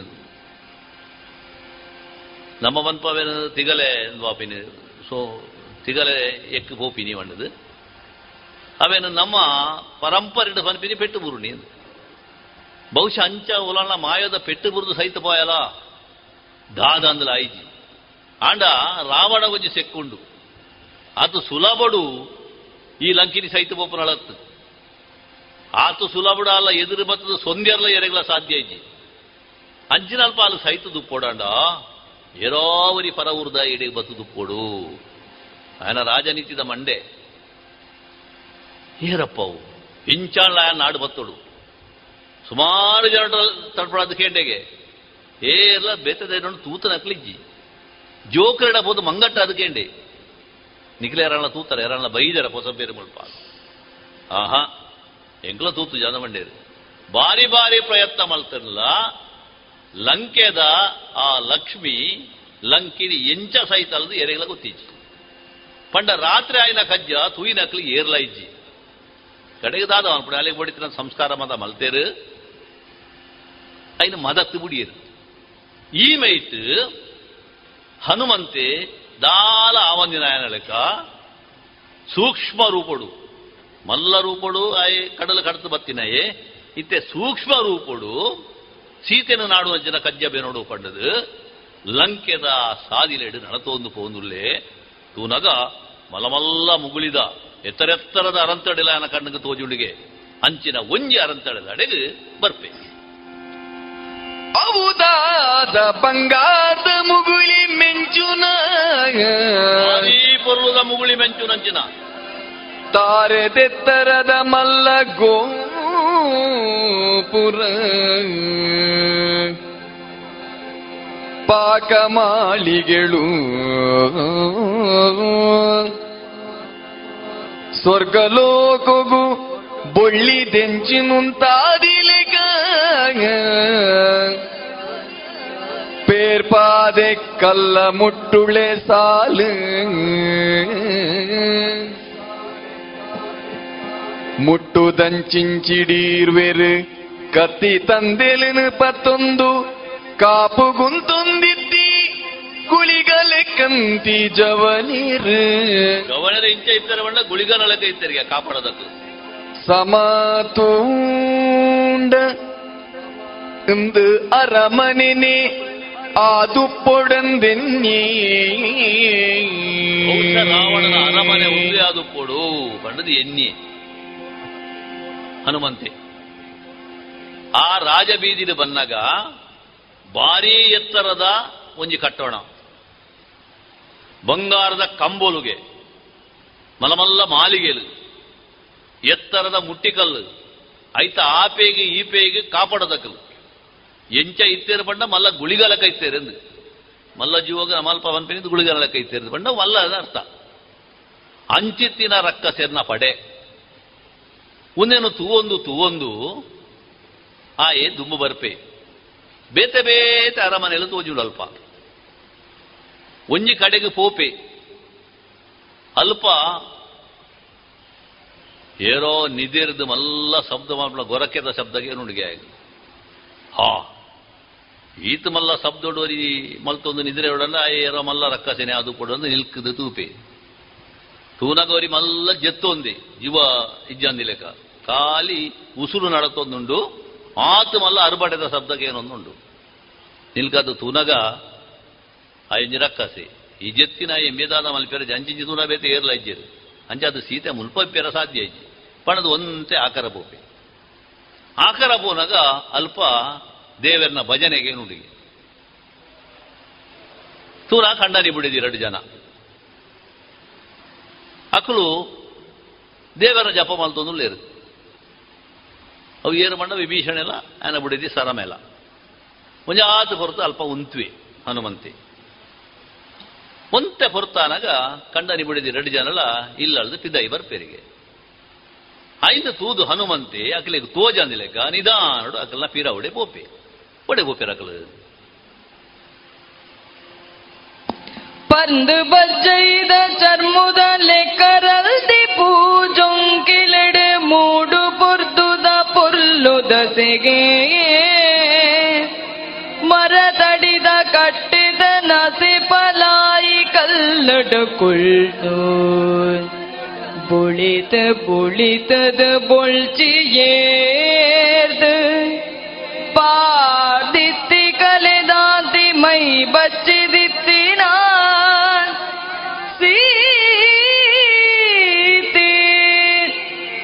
ಗೆಲು ತಿರುಗುಳು ದೇವರಾದ ತರೆ ಬಗ್ಗಾದ ಸುಂಟು ಗುಂಜಡ್ಡ ಕೈದಿ ದೈತ ಮಿತ್ತೋಜಿ ಕೈತ ಮುಂಗೈಯೂರ್ದು ಗೆಬ್ಬು ತಟದ ದೀತ ಕೈಯೂದು ಕುರ್ದಿತ್ತಿ ನಾಳೆನೆ ದೊರುಗು ಪೋದು ಬಗ್ಗೊಂದು ಕೈ ಮುಗಿದ ಎಂಚ ಉಳ್ಳಾರಮ್ಮ ದಾಯೆ ಬುಳಿಪುವರಿಂಚ ದಾಯ ಬುಳಿಪುವರು ದೇವರುಳ್ಳೆ ಮನಸ್ಸು ಗಟ್ಟಿ ಮಲ್ತೊನೊಡಮ್ಮ ಮಲ್ಲಣ್ಣಗೆ ಬುದ್ಧಿದಾಯಗ ಈ ಬೇಲೆಡಾಯ ಮಿತ್ತೇರೆಗಲ ಸಮಯಿಸಿ ದಾಲಾವಡಣ್ಣಗೆಲ್ಲೆನೆ ಪಂಡು ದೊರತೂಪೆ ಎಲ್ಲೆನೆ ಪಂಡುದು ತೂಪೆ ದುಃಖ ಮಲ್ಪಡೆ ಈರೆ ಪಾಸಾಡಿಡೀ ಸರಮೆ ಪಗಲಿರ್ಲ ತಪ್ಪಾಯಳಮ್ಮ ಪೋಡ್ಯಡೆ ಪೋಡ್ಯಡೆ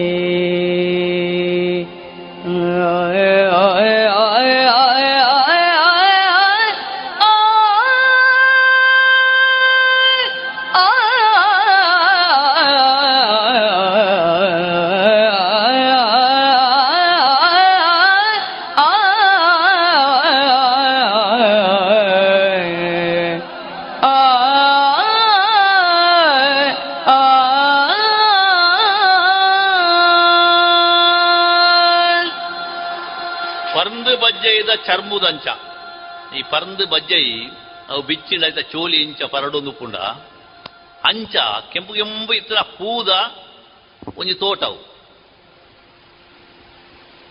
ನಮ್ಮ ರಾಮಾಯಣನ ಅಶೋಕವನ ಅಂದು ಬಂದ್ಬಿಡಿ ಅಶೋಕ ವೃಕ್ಷ ಇಂಚ ಇತ್ತನವನ್ನ ಅಂಚ ಐತ ಪೂಡು ಐತ ಅಡಿಟ್ ಒಂಜಿ ಮಲ್ಲ ಕಟ್ಟೆ ಆ ಕಟ್ಟೆದ ಮಿತ್ತು ಪಗೇಲದ ತಿಂಗಳು ದೇವರನ ಲೆಕ್ಕ ಕುಲ್ಲದಲ್ಲಿಗೆ ಸೀತೆ ಆಲೋಚನೆ ಮಾಡ್ಕೊಳ್ಳಿ ಪಗಿಲ್ದ ತಿಂಗಳು ದೇವರಿಂಚ ಒಪ್ಪೇರು ತಿಂಗಳು ದೇವರು ಬಣ್ಣ ಚಂದ್ರೆ ತೋಜುನೆ ರಾತ್ರಿ ಇಡು ಪುಣ್ಣಮೆಗಾನ ಮಲ್ಲೆ ತೋಜುವರು ಪಗಿಲ್ಗೆ ಸೂರ್ಯನ ಎದುರು ಚಂದ್ರೆ ತೋಜುಡ ಇಜ್ಜಿ ಅಂಚ ಆಲಿ ಬಚ್ಚಿದಿತ್ತಲಗೆ ಸೀತೆ ಆ ಬಚ್ಚೆಲಿಡು ಮೋನೆಡ್ಲ ಬಾಡದಿತ್ತನಂಚಿನ ಸೀತೆ ಕಣನೀರು ಅರಿಪ ಹೊಂದಿತ್ತಲು ಸೀತೆ ಬಣ್ಣದ ಮ್ಯಾಗ ಗೊತ್ತಿಜ್ಜೆ ಒಂದು ಪುಣ್ಣು ಆಲೋಚನೆ ಮಾಡಿದೆ ಹನುಮಂತಿ ಅವು ಸೀತೆನೆ ಆದು ಪೋಡು ಒಂದು ಪಂಡ ಆಡೆಗೆ ಕಂಡನಿ ಬಿಡದಿ ವಿಭೀಷಣೆಲ ಸರಮೆಲ ಬರ್ಪುನೇನು ತೂತೆಂಬಿ ನೀಲ ಫಿರ ಅವಡು ಬರೋಂದುಲ್ಲೇ ಇಂಚ ಬತ್ತಿನಂಚಿನ ವಿಭೀಷಣೆಲ ಸರಮೆಲ ಸೀತೆನ ಅರುಟು ಬತ್ತದು ಕುಲ್ವೇರಿಗೆ ವಿಭೀಷಣೆ ಕೇನುವೆ ದಾದಮ್ಮ ಒಂದು ಇಡೀ ದಿನ ಇಂಚನ ಬುಲಿತರ್ನ ಓ ಇಂಚಾವು ದಾಯಿಗೆ ಕಣನೀರು ಜಪುಡೋರು ಇನಿಯತ್ತಂಡ ಎಲ್ಲೆ ಎಡ್ಡೆ ದಿನ ಬರು ತುಕ ಇಡೆಗೆ ಮುಟ್ಟ ಯಾನು ಮನಿಪಂದೆ ಇತ್ತೆ ಎಂಕ ನನ ಇರ್ನ ದುಕ್ಕನು ತುಯ್ಯರ ಸಾಧ್ಯ ಆಪುಜಿ ಐಕೆ ಬೋಡಾದು ಮಲ್ಲಣ್ಣಗೆ ನಾಲು ಪಾತೆರ ಯಾನು ಪನ್ಪೆ ಅಯ ಮಲ್ತ ನಾವು ಸರಿ ಹತ್ತೊಂದು ಎಂಕ್ಲಿಗೆ ಉಂಡು ಆಂಡ ಆಯನ ಎದುರುಡು ಪಾತೆರದ ಏರಿಗಳ ಧೈರ್ಯ ಇಜ್ಜಿ ಇಂಚನೆ ಏರೇರೆ ಕಣನೀರು ದೆಪ್ಪುನಂಚನ ಕಜ್ಜು ನಾಯಿ ಬೆಂದೆಂಡ ಇಂಕ್ಲ ಇಡೀ ರಕ್ಕಸ ಕುಲಕ ಹಾಳತ್ತ ಇರಗ ಬಂಗಾಂಡು ಎಂಕ್ಲ ರಾಪಿನ ಪ್ರಯತ್ನ ಎಂಕ್ಲು ಮಲ್ಪ ಇರು ಬುಲ್ಪೊಡ್ಜಿ ಇನಿಯತ್ತನ ಎಲ್ಲೇ ಇರಿಗೆ ಬಿಡುಗಡೆದ ಸಾಧಿ ತೋಜು ಒಂದು ಪಂಡದು ಸಮಾಧಾನವಂತೆಗೆ ವಿಭೀಷಣೆ ಒಂದು ವಿಭೀಷಣ ನೀತಿ ನೀಡಿದ ಬುಕ್ಕ ರಾಮಾಯಣುಡು ಲಂಕೆದ ಆಸ್ಥಾನ ನಡಪುನಂಚಿನ ಆ ನೀತಿನ ಮಂದಾರದಾರ ಮುಲ್ಪನೆ ಕನ ಇದ್ದೀರು ಸರಮೆ ಸೀತನ ಕಾಪಾಡಗುತ್ತಿನಾಳು ವಿಭೀಷಣ ಅಡಿ ಬರ್ಪಣೆ ಅಂದ ಇಜ್ಜಿ ಮೂಲ ರಾಮಾಯಣ ಅಂಡ ಆ ಒಂಜಿ ಕಲ್ಪನೆ ಕೊರತೆ ಕಣ್ಣನಿ ಬಿಡಿದಿ ಅಗ್ಲು ರಾಮನ ಬಗ್ಗೆ ಇಟ್ಟು ಒಂಜಿ ರೀತಿಯ ಭಕ್ತಿ ಇತ್ತನಾಗ್ಲು ಬರ್ಪಣೆ ತೋಜಾ ಇರಗಬಾರದು ಈ ರೀತಿಯ ಪಾತೆರ ಕತೆ ಆ ಒಂದು ಪುನಗ ಹನುಮಂತೆ ನಿನ್ನ ಕೆಬಿ ಕೊಂಡೆ ಮನಸ್ಸಿಗೆ ಏನೊಂದು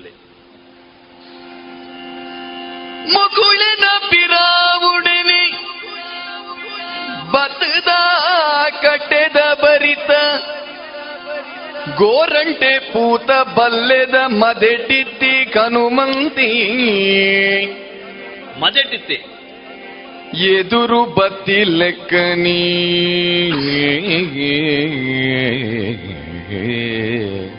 ಇತ್ತೆ ಹನುಮಂತ ಬಂತ ಧೈರ್ಯ ಅಣ್ಣ ಅಂತ ಎದುರು ಬತ್ತೆಗೆ ಕೈ ಮುಗಿಯೊಂದು ದೂರೊಡ್ದೆ ಕೈ ಮುಗಿಯೊಂದು ಮುಟ್ಟ ಮುಟ್ಟ ಬರ್ಪೆ ಸರಮೆಲ ವಿಭೀಷಣೆಲ ಸೀಮೆ ಮುಚ್ಚಂದೆ ತೂವೊಂದಿತ್ತೆರೇರಿಂದು ತೆರಿಯಂದೆ ಬಾರಿ ಸೋದ್ಯುಡು ಪಂಡೆ ಕನುಮಂತೆ ಅಂದೆಮ್ಮ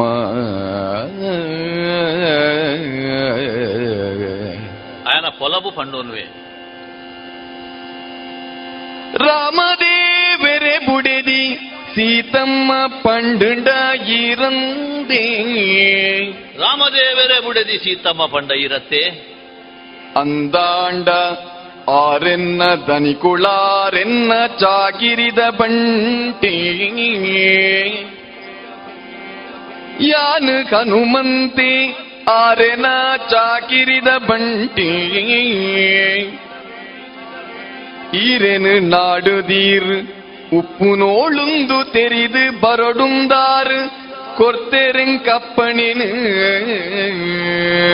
ಆರು ಕೊರ್ನ ಅಪ್ಪಣದಂಚೆ ಯಾನು ಇಡಕ್ಕೆ ಬತ್ತೆ ತೂಯೇ ಈರೆನು ಯಾನು ತೂಯಮ್ಮ ಈರೆನು ತೂಯೇ ಈರೆನು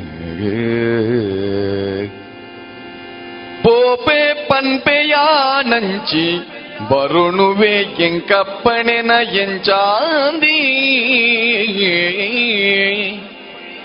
ಹನುಮಂತೆ ಕೈ ಮುಗಿದೆ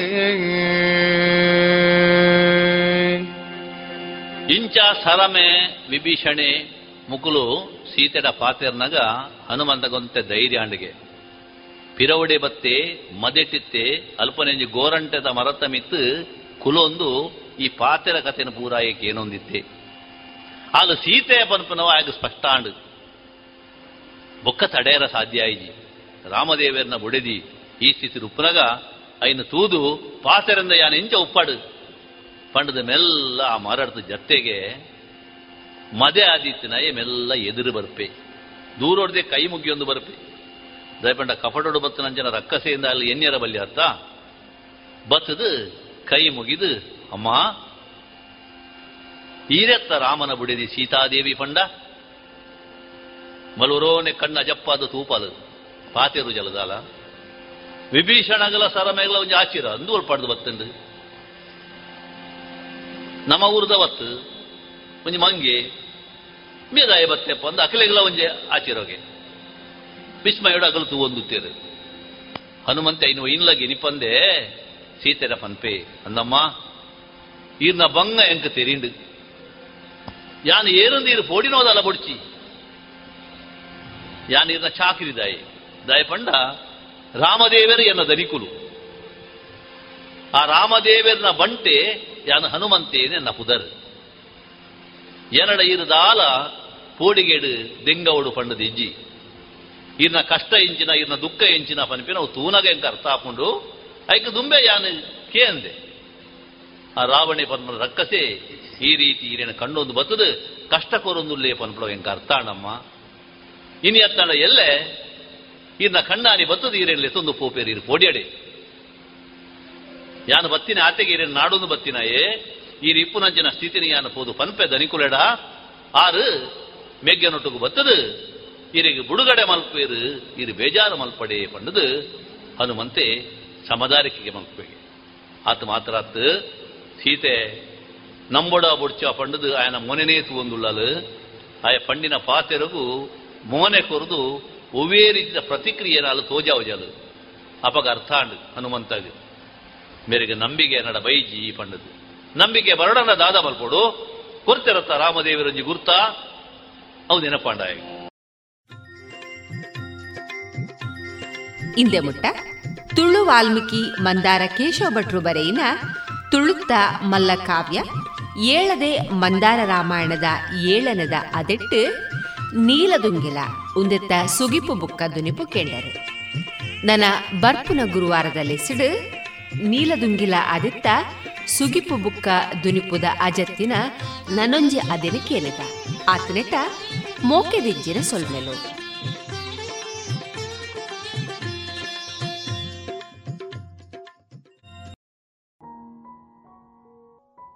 ಇನ್ನೀಗ ಕೇಳಿ ಜಾಣ ಸುದ್ದಿ.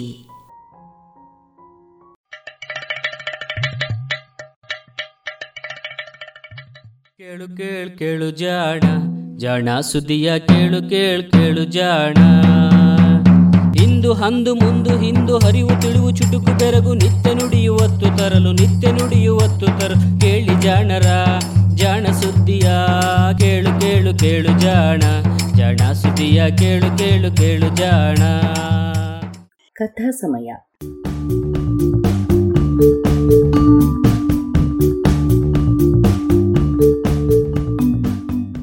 ಸುಪ್ರಸಿದ್ಧ ವಿಜ್ಞಾನಿ ಚಾರ್ಲ್ಸ್ ಡಾರ್ವಿನ್ ಬೀಗಲ್ ಹಡಗಿನಲ್ಲಿ ಪ್ರಪಂಚ ಪರ್ಯಟನೆ ಮಾಡಿದ ಸಂದರ್ಭದಲ್ಲಿ ಕಂಡು ದಾಖಲಿಸಿದ ವೈಜ್ಞಾನಿಕ ಸಂಗತಿಗಳ ಟಿಪ್ಪಣಿಗಳ ಅನುವಾದ.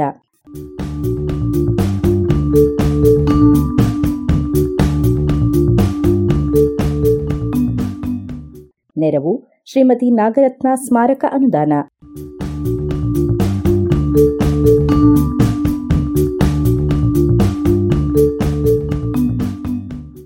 ಬೀಗಲ್ ಸಾಹಸಯಾನ.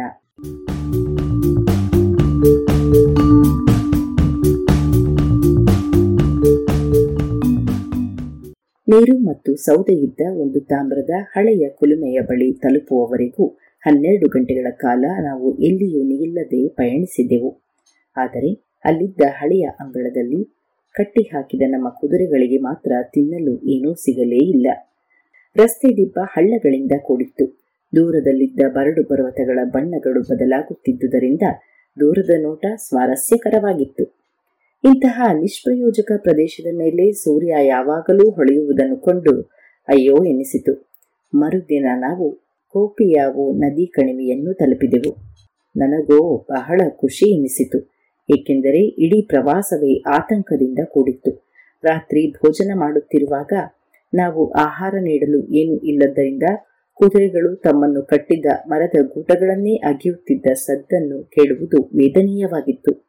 ಮೇಲ್ನೋಟಕ್ಕೆ ಮಾತ್ರ ಎಲ್ಲ ಪ್ರಾಣಿಗಳು ಆರಾಮದಿಂದಿದ್ದುವು. ಅವು ಕಳೆದ 55 ಗಂಟೆಗಳಿಂದ ಏನನ್ನೂ ತಿಂದಿಲ್ಲವೆಂದು ಯಾರಿಗೂ ಗೊತ್ತಾಗುತ್ತಿರಲಿಲ್ಲ. ನನ್ನನ್ನು ಪರಿಚಯಿಸುವ ಪತ್ರವೊಂದು ನನ್ನ ಬಳಿ ಇತ್ತಾದ್ದರಿಂದ ಪೊಟ್ರೆರೋ ಸೀಕೋ ಎಸ್ಟೇಟಿನ ಮಿಸ್ಟರ್ ಬಿಂಗ್ಲಿ ನಮ್ಮನ್ನು ಆದರದಿಂದಲೇ ಬರಗೊಂಡ. ಈ ಎಸ್ಟೇಟ್ ಸುಮಾರು 20 ಮೈಲಿಯಿಂದ 35 ಮೈಲಿ ಉದ್ದವಿರಬಹುದು. ಅಗಲ ಮಾತ್ರ 2 ಹೊಲಗಳಷ್ಟು ಕಿರಿದಾಗಿತ್ತು. ಇವು ಒಂದೊಂದು ನದಿಯ ಒಂದೊಂದು ಬದಿಯಲ್ಲಿದ್ದುವು. ಕೆಲವು ಜಾಗಗಳಲ್ಲಿ ಈ ಎಸ್ಟೇಟಿಗೆ ಅಗಲವೇ ಇರಲಿಲ್ಲ. ಅಂದರೆ ಅಲ್ಲಿದ್ದ ಭೂಮಿಗೆ ನೀರು ಹನಿಸುವುದು ಸಾಧ್ಯವೇ ಇರಲಿಲ್ಲವಾಗಿ ಅದು ಸುತ್ತಲಿದ್ದ ಬರಡು ಭೂಮಿಯಷ್ಟೇ ಬೆಲೆಯುಳ್ಳದ್ದಾಗಿತ್ತು. ಕೃಷಿ ಮಾಡಿದ ಭೂಮಿಯ ಪ್ರಮಾಣ ಇಷ್ಟು ಕಡಿಮೆ ಇರುವುದಕ್ಕೆ ಇಲ್ಲಿನ ನೆಲದಲ್ಲಿ ಏರುಪೇರುಗಳು ಇರುವುದರಿಂದ ನೀರಾವರಿ ಅಸಾಧ್ಯವಾಗಿದ್ದು ಕಾರಣವಲ್ಲ, ನೀರಿನ ಪೂರೈಕೆ ಬಹಳ ಕಡಿಮೆ ಇದ್ದದ್ದೇ ಕಾರಣ. ಈ ವರ್ಷವೇಕೋ ನದಿ ತುಂಬಿ ಹರಿದಿತ್ತು. ಕಣಿವೆಯ ಮೇಲ್ಭಾಗದಲ್ಲಿ ಅದು ಕುದುರೆಯ ಹೊಟ್ಟೆಯಷ್ಟು ಎತ್ತರವಾಗಿ ಹರಿಯುತ್ತಿತ್ತು.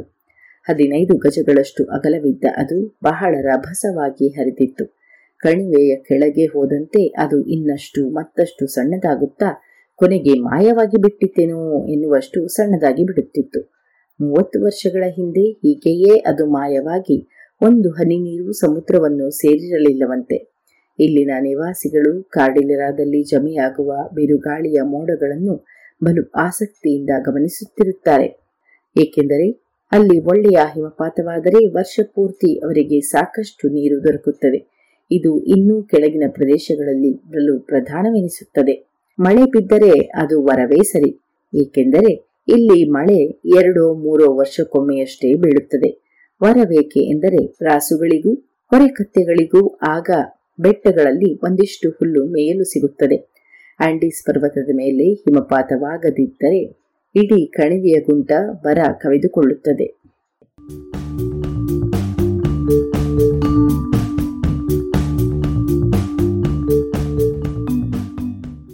ಇಲ್ಲಿನ ನಿವಾಸಿಗಳೆಲ್ಲರೂ ಸಂಪೂರ್ಣವಾಗಿ ಇಲ್ಲಿಂದ ದಕ್ಷಿಣ ನಾಡಿನ ಕಡೆಗೆ 3 ಬಾರಿ ಗುಳೆ ಹೋಗಿಬಿಟ್ಟರೆನ್ನುವುದಕ್ಕೆ ದಾಖಲೆಗಳು ಇವೆ. ಈ ವರ್ಷದಲ್ಲಿ ಇಲ್ಲಿ ಸಾಕಷ್ಟು ನೀರಿತ್ತು. ಪ್ರತಿಯೊಬ್ಬನೂ ತನ್ನ ಭೂಮಿಗೆ ಇಷ್ಟ ಬಂದಷ್ಟು ನೀರು ಹರಿಸಿಬಿಡುತ್ತಿದ್ದರು. ಹೀಗಾಗಿ ಇಲ್ಲಿನ ಪ್ರತಿಯೊಂದು ತೋಟವೂ ವಾರದಲ್ಲಿ ಇಷ್ಟು ಗಂಟೆಗಳ ಕಾಲವೆಂದು ನಿಗದಿಪಡಿಸಿದ್ದಷ್ಟೇ ನೀರಾವರಿ ಮಾಡುವಂತೆ ನೋಡಿಕೊಳ್ಳಲು ತೂಪುಗಳ ಬಳಿಯಲ್ಲಿ ಸೈನಿಕರನ್ನು ಕಾವಲಿಡಬೇಕಿತ್ತು. ಕಣಿವೆಯಲ್ಲಿ ವಾಸವಿದ್ದದ್ದು 12,000 ಜೀವಿಗಳಷ್ಟೇ ಆದರೂ ಇಲ್ಲಿನ ಇಳುವರಿ ವರ್ಷದಲ್ಲಿ 3 ತಿಂಗಳ ಕಾಲವಷ್ಟೇ ಸಾಕಾಗುತ್ತಿತ್ತು. ವರ್ಷದ ಉಳಿದ ಪೂರೈಕೆಗಳನ್ನು ವಾಲ್ಪರೈಸು ಹಾಗೂ ದಕ್ಷಿಣ ಪ್ರದೇಶದಿಂದ ಪೂರೈಸಲಾಗುತ್ತಿತ್ತು. ಚಾನುಸಿಲೋದಲ್ಲಿದ್ದ ಸುಪ್ರಸಿದ್ಧ ಬೆಳ್ಳಿಯ ಗಣಿಗಳ ಪತ್ತೆಯಾಗುವುದಕ್ಕೂ ಮುನ್ನ ಕೋಪಿಯಾನೋ ಅಳಿವಿನ ಹಾದಿಯಲ್ಲಿತ್ತು. ಆದರೆ ಅದು ಈಗ ಸುಧಾರಿಸಿದೆ. ಒಮ್ಮೆ ಭೂಕಂಪವೊಂದು ಎತ್ತಿ ಬಿಸಾಡಿ ಬಿಟ್ಟಿದ್ದ ಈ ಪಟ್ಟಣವನ್ನು ಈಗ ಮತ್ತೆ ಕಟ್ಟಿದ್ದಾರೆ. ಮರುಭೂಮಿಯಲ್ಲಿ ಒಂದು ಕಿರಿದಾದ ಹಸಿರು ಪಟ್ಟೆಯಾಗಿ ಕಾಣುವ ಕೋಪಿಯಾನೋ ಕಣಿವೆ ದಕ್ಷಿಣ ಮುಖಿಯಾಗಿ ಸಾಗುತ್ತದೆ. ಕಾಡಿಲರಾದಲ್ಲಿರುವ ನದಿಯ ಮೂಲಕ್ಕೆ ಹೀಗೆ ಸಾಕಷ್ಟು ದೂರವಿದೆ. ಕೋಪಿಯಾನೋ ಹಾಗೂ ಗುವಾಸ್ಕೋ ಕಣಿವೆಗಳೆರಡನ್ನೂ ಚಿಲಿಯ ಉಳಿದ ಕಲ್ಲು ತುಂಬಿದ ಮರುಭೂಮಿಯಿಂದ, ಉಪ್ಪಿನ ನೀರಿನಿಂದ ಬೇರ್ಪಟ್ಟ ಉದ್ದಿನೆಯ ಕಿರಿದಾದ ದ್ವೀಪಗಳು ಎನ್ನಬಹುದು. ಇವುಗಳೆತ್ತರಕ್ಕೆ ಪಾಪೋಸೋ ಎನ್ನುವ ಇನ್ನೊಂದು ಕೇವಲ 200 ಜೀವಿಗಳಿರುವ ಕಣಿವೆ ಇದೆ. ಇಲ್ಲಿಂದ ಮುಂದೆ ಉಗ್ರವಾದ ಸಮುದ್ರಕ್ಕಿಂತಲೂ ಕೆಟ್ಟದಾದ ಅಟಕಾಮ ಮರುಭೂಮಿ ಹರಡಿಕೊಂಡಿದೆ. ಪೊಟ್ರೆರೋ ಸಿಕ್ಕೋದಲ್ಲಿ ಕೆಲವು ದಿನಗಳು ತಂಗಿದ ನಂತರ ನಾನು ಕಣಿವೆ ಮೇಲ್ತುದಿಯಲ್ಲಿದ್ದ ಡಾನಾ ಬೆನೆಟೋ ಕ್ರೂಜ್ನ ಮನೆಗೆ ಹೋದೆ. ಆತನಿಗೆ ನನ್ನನ್ನು ಪರಿಚಯಿಸುವ ಪತ್ರವೊಂದಿತ್ತು.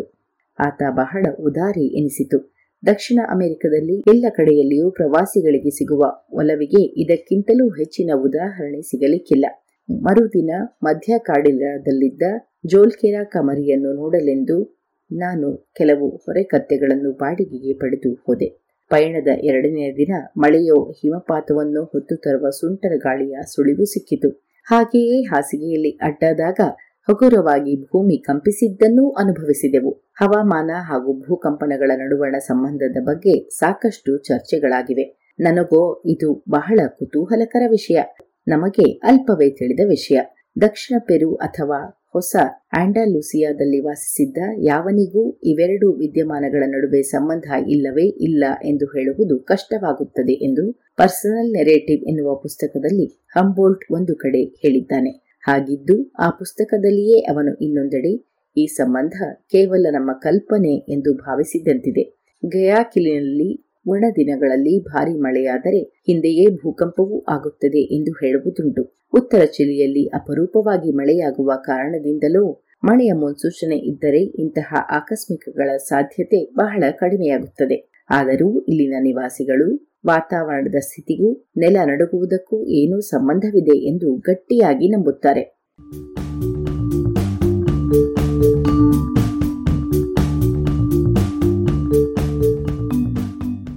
ಕೋಪಿಯಾನೋದಲ್ಲಿ ಕೆಲವರ ಜೊತೆಗೆ ಮಾತನಾಡುವಾಗ ನಾನು ಕಾಕಿಂಬೋದಲ್ಲಿ ಸಣ್ಣಗೆ ನಡುಕ ಬಂದಿತ್ತು ಎಂದು ಹೇಳಿದ ಕೂಡಲೇ ಅವರು, ಓಹೋ, ಎಂತಹ ಅದೃಷ್ಟ, ಈ ವರ್ಷ ಅಲ್ಲಿ ಮೇವಿಗೆ ಬರವಿರುವುದಿಲ್ಲ ಎಂದು ಉದ್ಗರಿಸಿದ್ದು ಕೇಳಿ ಚಕಿತಗೊಂಡೆ.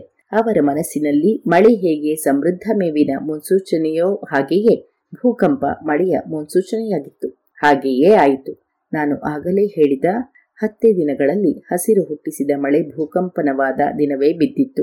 ಹಲವು ಬಾರಿ ಭೂಕಂಪನಗಳಾದ ಮೇಲೆ ಭೂಕಂಪನಕ್ಕಿಂತಲೂ ಪ್ರಚಂಡವೆನಿಸುವ ಮಳೆ ಅಕಾಲದಲ್ಲಿ ಆಗಿತ್ತಿದೆ. ವಾಲ್ಪರೈಸೋದಲ್ಲಿ ಹೀಗೆ 1822 ನವೆಂಬರ್ನ ಭೂಕಂಪನದ ನಂತರ ಒಮ್ಮೆ ಹಾಗೂ ಮತ್ತೊಮ್ಮೆ 1829 ಭೂಕಂಪನದ ನಂತರ ಆಗಿತ್ತು. 1833 ಸೆಪ್ಟೆಂಬರ್ನಲ್ಲಿ ಟಾಕ್ನಾದಲ್ಲಿ ಆದ ಭೂಕಂಪನದ ನಂತರವೂ ಆಗಿತ್ತು. ಅಕಾಲವೆನಿಸುವ ಇಂತಹ ಋತುಗಳಲ್ಲಿ ಬೀಳುವ ಮಳೆ ಅಸಾಮಾನ್ಯವಾದ ವಿದ್ಯಮಾನವೊಂದರಿಂದಲ್ಲದೆ ಅಸಂಭವ ಎನ್ನುವುದು ಈ ಪ್ರದೇಶಗಳ ಹವಾಮಾನಕ್ಕೆ ಹೊಂದಿಕೊಂಡಿರುವವರಿಗಷ್ಟೇ ಅರ್ಥ ಮಾಡಿಕೊಳ್ಳಲು ಸಾಧ್ಯ. ಕೋಸೆಕ್ವಿನಾದಲ್ಲಿ ಆದಂತೆ ಜ್ವಾಲಾಮುಖಿಯ ಸಿಡಿತದ ಜೊತೆಗೆ ವರ್ಷದಲ್ಲಿ ಅತ್ಯಂತ ಅಪರೂಪವೆನ್ನಿಸಿದ ಸಮಯದಲ್ಲಿಯೂ ಸುರಿದ ಮಧ್ಯ ಅಮೆರಿಕ ಪ್ರದೇಶದಲ್ಲಿ ಅಪೂರ್ವವೆನಿಸಿದ ಭಾರೀ ಮಳೆಗೆ ಕಾರಣ ಅಲ್ಲಿನ ವಾತಾವರಣವನ್ನು ಹದಗೆಡಿಸಿದ ಅಗಾಧ ಪ್ರಮಾಣದ ಹಬೆ ಹಾಗೂ ಬೂದಿಯ ಮೋಡಗಳು ಎಂದು ಊಹಿಸುವುದು ಕಷ್ಟವಲ್ಲ. ಹಂಬೋಲ್ಟ್ ಯಾವುದೇ ರೀತಿಯ ಸಿಡಿತವೂ ಇಲ್ಲದ ಭೂಕಂಪದ ಸಮಯದಲ್ಲಿ ಬರುವ ಮಳೆಗೂ ಇದೇ ಕಾರಣ ಎನ್ನುತ್ತಾನೆ. ಆದರೆ ನೆಲ ಸೀಳಿದಾಗ ಹೊರಚೆಲ್ಲುವ ಅಲ್ಪ ಪ್ರಮಾಣದ ಆವಿಯಂತಹ ವಸ್ತುಗಳು ಇಂತಹ ಅದ್ಭುತ ಪರಿಣಾಮಗಳನ್ನು ಉಂಟು ಮಾಡಬಲ್ಲವು ಎಂದು ನಾನು ಕಲ್ಪಿಸಲಾರೆ. ಇದಕ್ಕೂ ಹಿಂದೆ ಮಿಸ್ಟರ್ ಸ್ಟ್ರೋಪ್ ಮುಂದಿಟ್ಟ ಕಾರಣವೇ ಹೆಚ್ಚು ಸಂಭವನೀಯ ಎನಿಸುತ್ತದೆ. ಅದಾಗಲೇ ಸೆಟೆದುಕೊಂಡ ಭೂಮಿಯು ಬೆರಿದು ಅಲುಗುವ ದಿನಗಳನ್ನು ಹೀಗೆ ಬ್ಯಾರೋಮೀಟರ್ನ ಸೂಚ್ಯಂಕ ಕಡಿಮೆ ಇರುವ ದಿನಗಳು, ಅಂದರೆ ವಿಸ್ತಾರವಾದ ಪ್ರದೇಶದ ಮೇಲೆ ಗಾಳಿಯ ಒತ್ತಡ ಕಡಿಮೆ ಇರುವುದರಿಂದಾಗಿ ನಿರ್ಧರಿಸುತ್ತಿರಬಹುದು. ಆದರೆ ಭೂಕಂಪನವಾದ ನಂತರ ಹಲವಾರು ದಿನಗಳವರೆಗೂ ಒಣ ಋತುವಿನಲ್ಲಿಯೂ ವರ್ಷಧಾರೆಯಾಗುವುದನ್ನು ಇದು ವಿವರಿಸಲಾರದು. ಇಂತಹ ಸಂದರ್ಭಗಳು ನೆಲದಡಿಯಲ್ಲಿನ ಘಟನೆಗಳಿಗೂ ಗಾಳಿಯಲ್ಲಿನ ವಿದ್ಯಮಾನಗಳಿಗೂ ನಿಕಟವಾದದ್ದೇನೋ ಸಂಬಂಧವಿದೆ ಎಂಬುದನ್ನು ಸೂಚಿಸುತ್ತವೆ.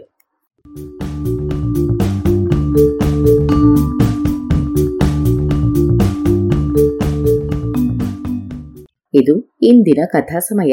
ಅನುವಾದ ಕೊಳ್ಳೇಗಾಲ ಶರ್ಮಾ. ಜಾಣಧ್ವನಿ ಶ್ರೀಮತಿ ಭಾರತಿ.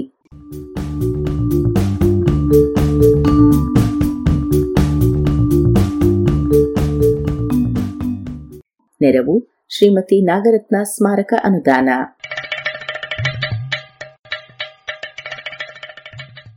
ಜಾಣ ಸುದ್ದಿಯ ಬಗ್ಗೆ ಸಲಹೆ ಸಂದೇಹಗಳು ಇದ್ದಲ್ಲಿ ನೇರವಾಗಿ 9886640328 ಈ ನಂಬರಿಗೆ ವಾಟ್ಸಪ್ ಮಾಡಿ, ಇಲ್ಲವೇ ಕರೆ ಮಾಡಿ.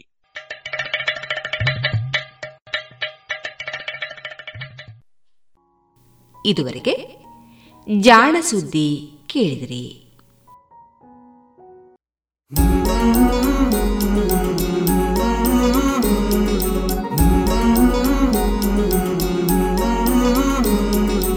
आओ मिलकर विश्व को मजबूत बनाए, योग शक्ति को पहचाने, तन मन स्वस्थ बनाए, चुने ज्ञान के मार्ग पर हम सत्य को पहचाने, योग करे हम नित्य ही, ऋषि मुनियों की ही माने, संदेश ही हम विश्व के जन जन में फैलाए, योग शक्ति को पहचाने, तन मन स्वस्थ बनाए, आसन प्राणायाम ध्यान से तन मन को महकाए, आलस नींद छोड़े, खुद को आत्मनिर्भर बनाए, आओ मिलकर विश्व को मजबूत बनाए, योग शक्ति को पहचाने, तन मन स्वस्थ बनाए, मन स्वस्थ बनाए.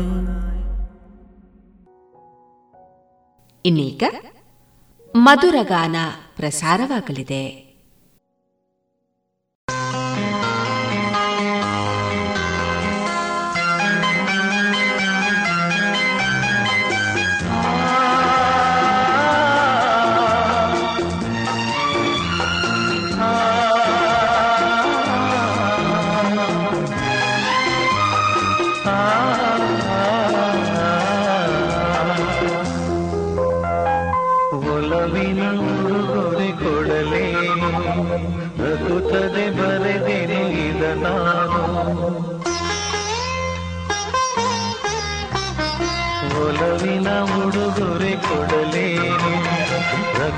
ದೆ ಬರೆದೆನು ಇದ ನಾನು ಹೃದಯವೇ ಇರಲಿದೆ, ಬಯಕೆ ಮುನ್ನೂರು ನಿನ್ನಲ್ಲಿ ನುಡಿದೆ, ಒಲವಿನ ಉಡುಗೊರೆ ಕೊಡಲೇನು, ಪ್ರಕೃತದೆ ಬರೆದೆನು ಇದ ನಾನು.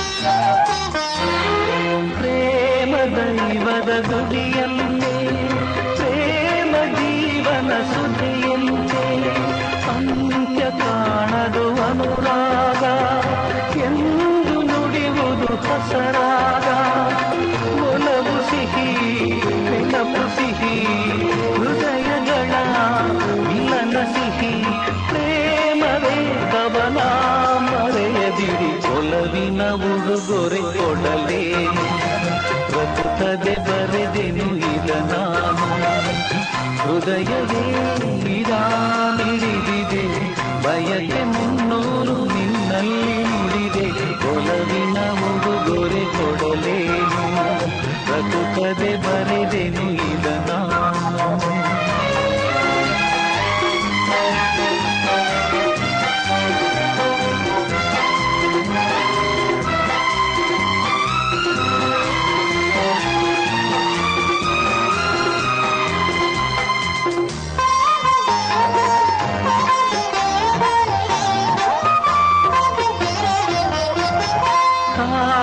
ಮಹಲಿನ ಚೆಲುವಲ್ಲಿ ಪ್ರೇಮ ಚರಿತೆಯ ನೋಡಲ್ಲಿ, ಕಾಳಿದಾಸನ ಪ್ರತಿಕಾವ್ಯ ಪ್ರೇಮ ಸಾಕ್ಷಿಯು ನಿಜದಲ್ಲಿ, ಕವಿತೆಯ ಬರೆದಿರುವೆ ಹೃದಯವನಿ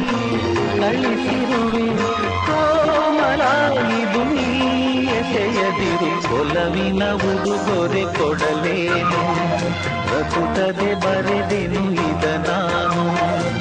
ಹೃದಯವೇ ಇರಾಮಿಡಿದಿದೆ ಬಯಕೆ ಮುನ್ನೂರು ನಿನ್ನಲ್ಲಿ ನುಡಿದೆ, ಒಲವಿನ ಉಡುಗೊರೆ ಕೊಡಲೇನು, ಪ್ರಕುತದೆ ಬರೆದೆನು ಇದ ನಾನು.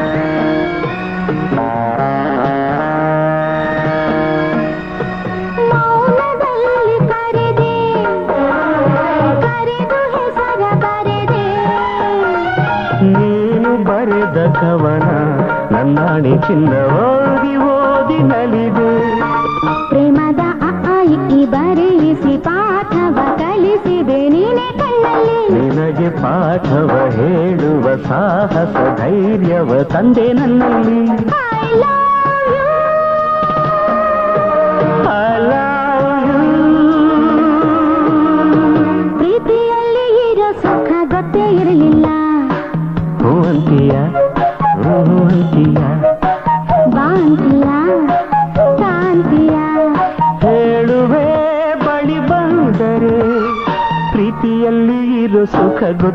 ಮಾಡಲಿಲ್ಲ. ಹೂ ಅಂತೀಯಾ, ಹೂ ಅಂತೀಯ, ಬಾಂತಿಯ, ತಾಂತಿಯ.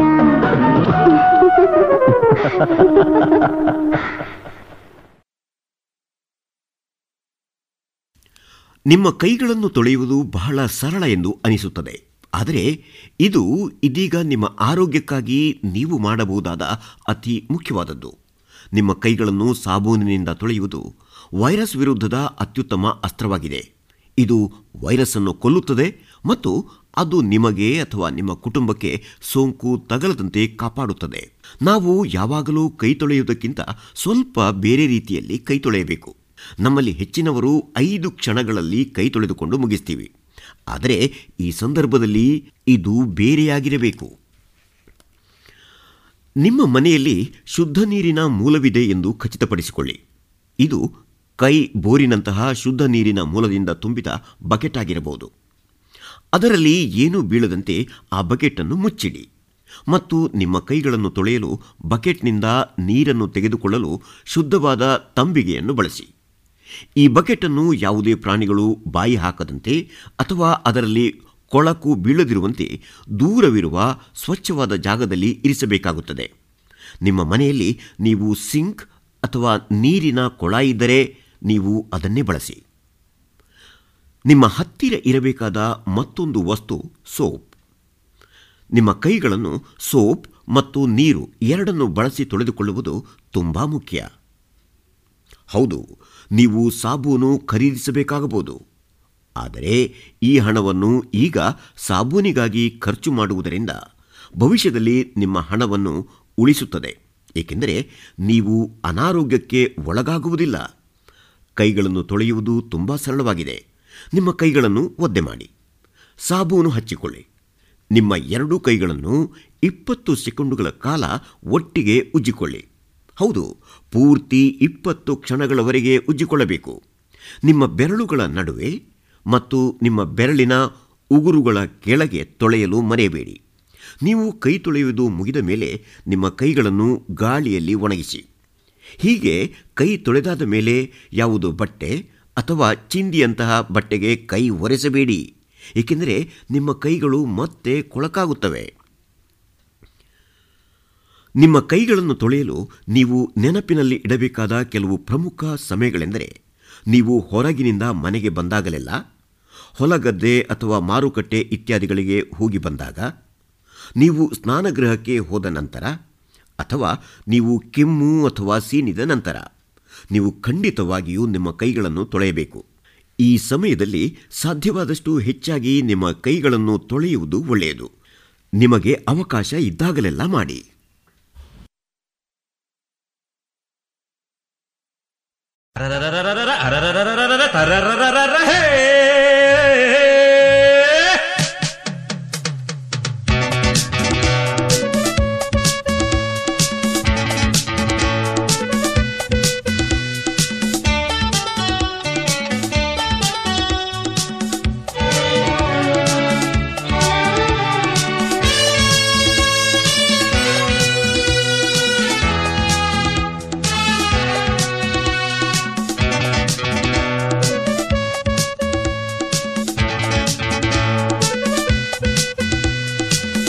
ಚಂದ ತಂದ ಕಲ್ಪನಾ, ಹೇಳು ನೀನು ಯಾವ ಶಿಲ್ಪಿ ಕಲ್ಪನಾ, ನನ್ನ ಬಾಳವಾಣಿನಲ್ಲಿ ಬಂದೆ ನೀನು ಪ್ರೀತಿ ಚೆಲ್ಲಿ, ಒಂದೇ ಒಂದೇ ನಾವು ಈ ದಿನ.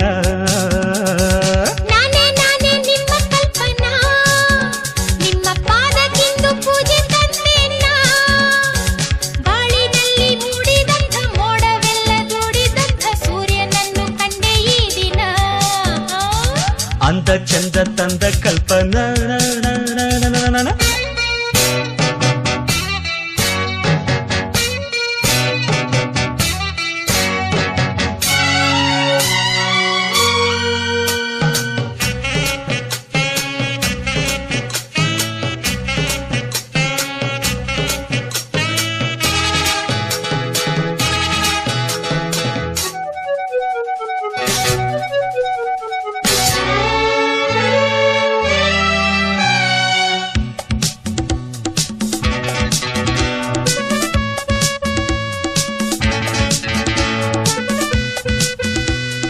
ನುಡಿದಾಗ ಜಾಣೆ ಹಿತವಾದ ವೀಣೆ ಇಂಪಾಗಿ ಮೀಟಿದಂತೆ ಈ ಕಣ್ಣ ಮಿಂಚು 300 ದೀಪ ಒಂದಾಗಿ ಬೆಳಗಿದಂತೆ.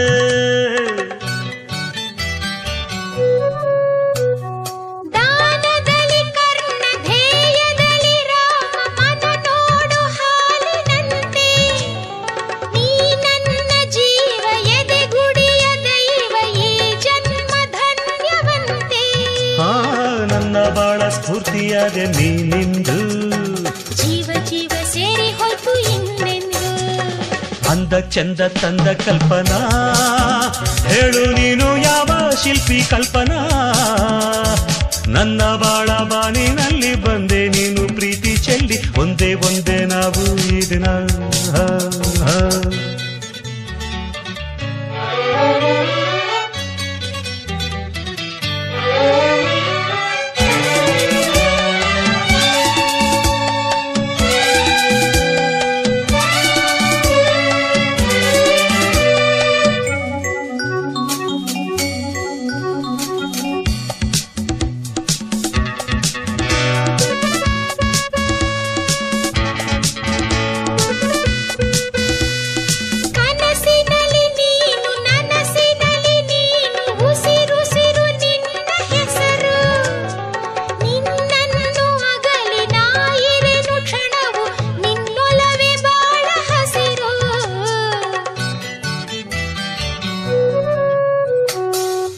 ದೀಪವಾಗಿ ಕುಲದೇವಿಯಾಗಿ ನೀ ಬೆಳಗು ಬಾಳ ಹಣತೆ ನೀನಿರಲು ಜೊತೆಗೆ ಹೊಸ ಸ್ಫೂರ್ತಿ ನನಗೆ ನೀ ಬರೆದೆ ಒಲವ ಕವಿತೆ.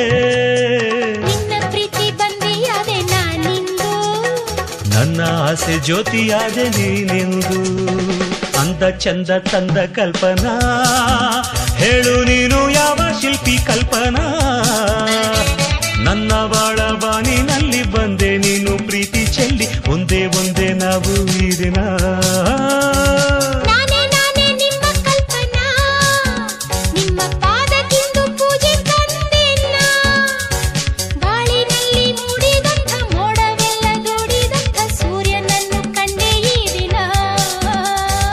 ಅಂದ ಚಂದ ತಂದ ಕಲ್ಪನಾ.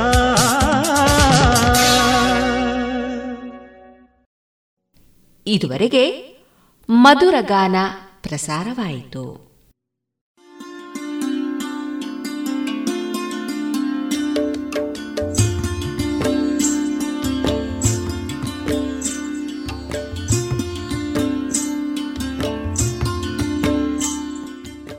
ರೇಡಿಯೋ ಪಾಂಚಜನ್ಯ ಸಮುದಾಯ ಬಾನುಲಿ ಕೇಂದ್ರದಿಂದ ನಿಮ್ಮ ಕಾರ್ಯಕ್ರಮಗಳು ಪ್ರಸಾರವಾಗಬೇಕೇ? ಹಾಗಿದ್ದರೆ ನಮ್ಮನ್ನು ಸಂಪರ್ಕಿಸಿ. ನಮ್ಮ ದೂರವಾಣಿ ಸಂಖ್ಯೆ 082512984999.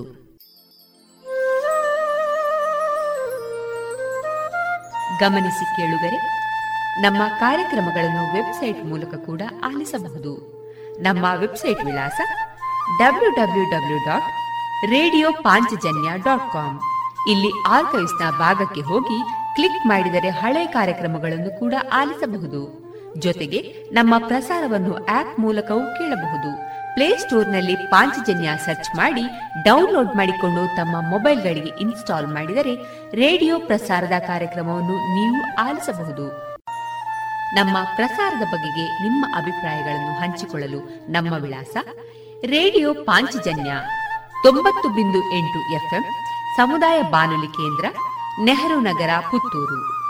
ನಮ್ಮ ದೂರವಾಣಿ ಸಂಖ್ಯೆ 082512984999. ಇಮೇಲ್ ವಿಳಾಸ ರೇಡಿಯೋ ಪಾಂಚಜನ್ಯ @gmail.com. ನಮ್ಮ ವಿಳಾಸ ಮತ್ತೊಮ್ಮೆ ರೇಡಿಯೋ ಪಾಂಚಜನ್ಯ 90.8 FM ಸಮುದಾಯ ಬಾನುಲಿ ಕೇಂದ್ರ, ನೆಹರು ನಗರ, ಪುತ್ತೂರು. ನಮ್ಮ ದೂರವಾಣಿ ಸಂಖ್ಯೆ 082512984999. ಇಲ್ಲಿಗೆ ಈ ಹೊತ್ತಿನ ಪ್ರಸಾರ ಕಾರ್ಯಕ್ರಮವನ್ನ ಮುಕ್ತಾಯಗೊಳಿಸುತ್ತಿದ್ದೇವೆ. ಆತ್ಮೀಯ ಕೇಳುಗರಿಗೆಲ್ಲ ರೇಡಿಯೋ ಪಾಂಚಜನ್ಯದ ಬಳಗದ ಪರವಾಗಿ ನಾನು ತೇಜಸ್ವಿ ರಾಜೇಶ್ ಮಾಡುವ ಅನಂತ ವಂದನೆಗಳು.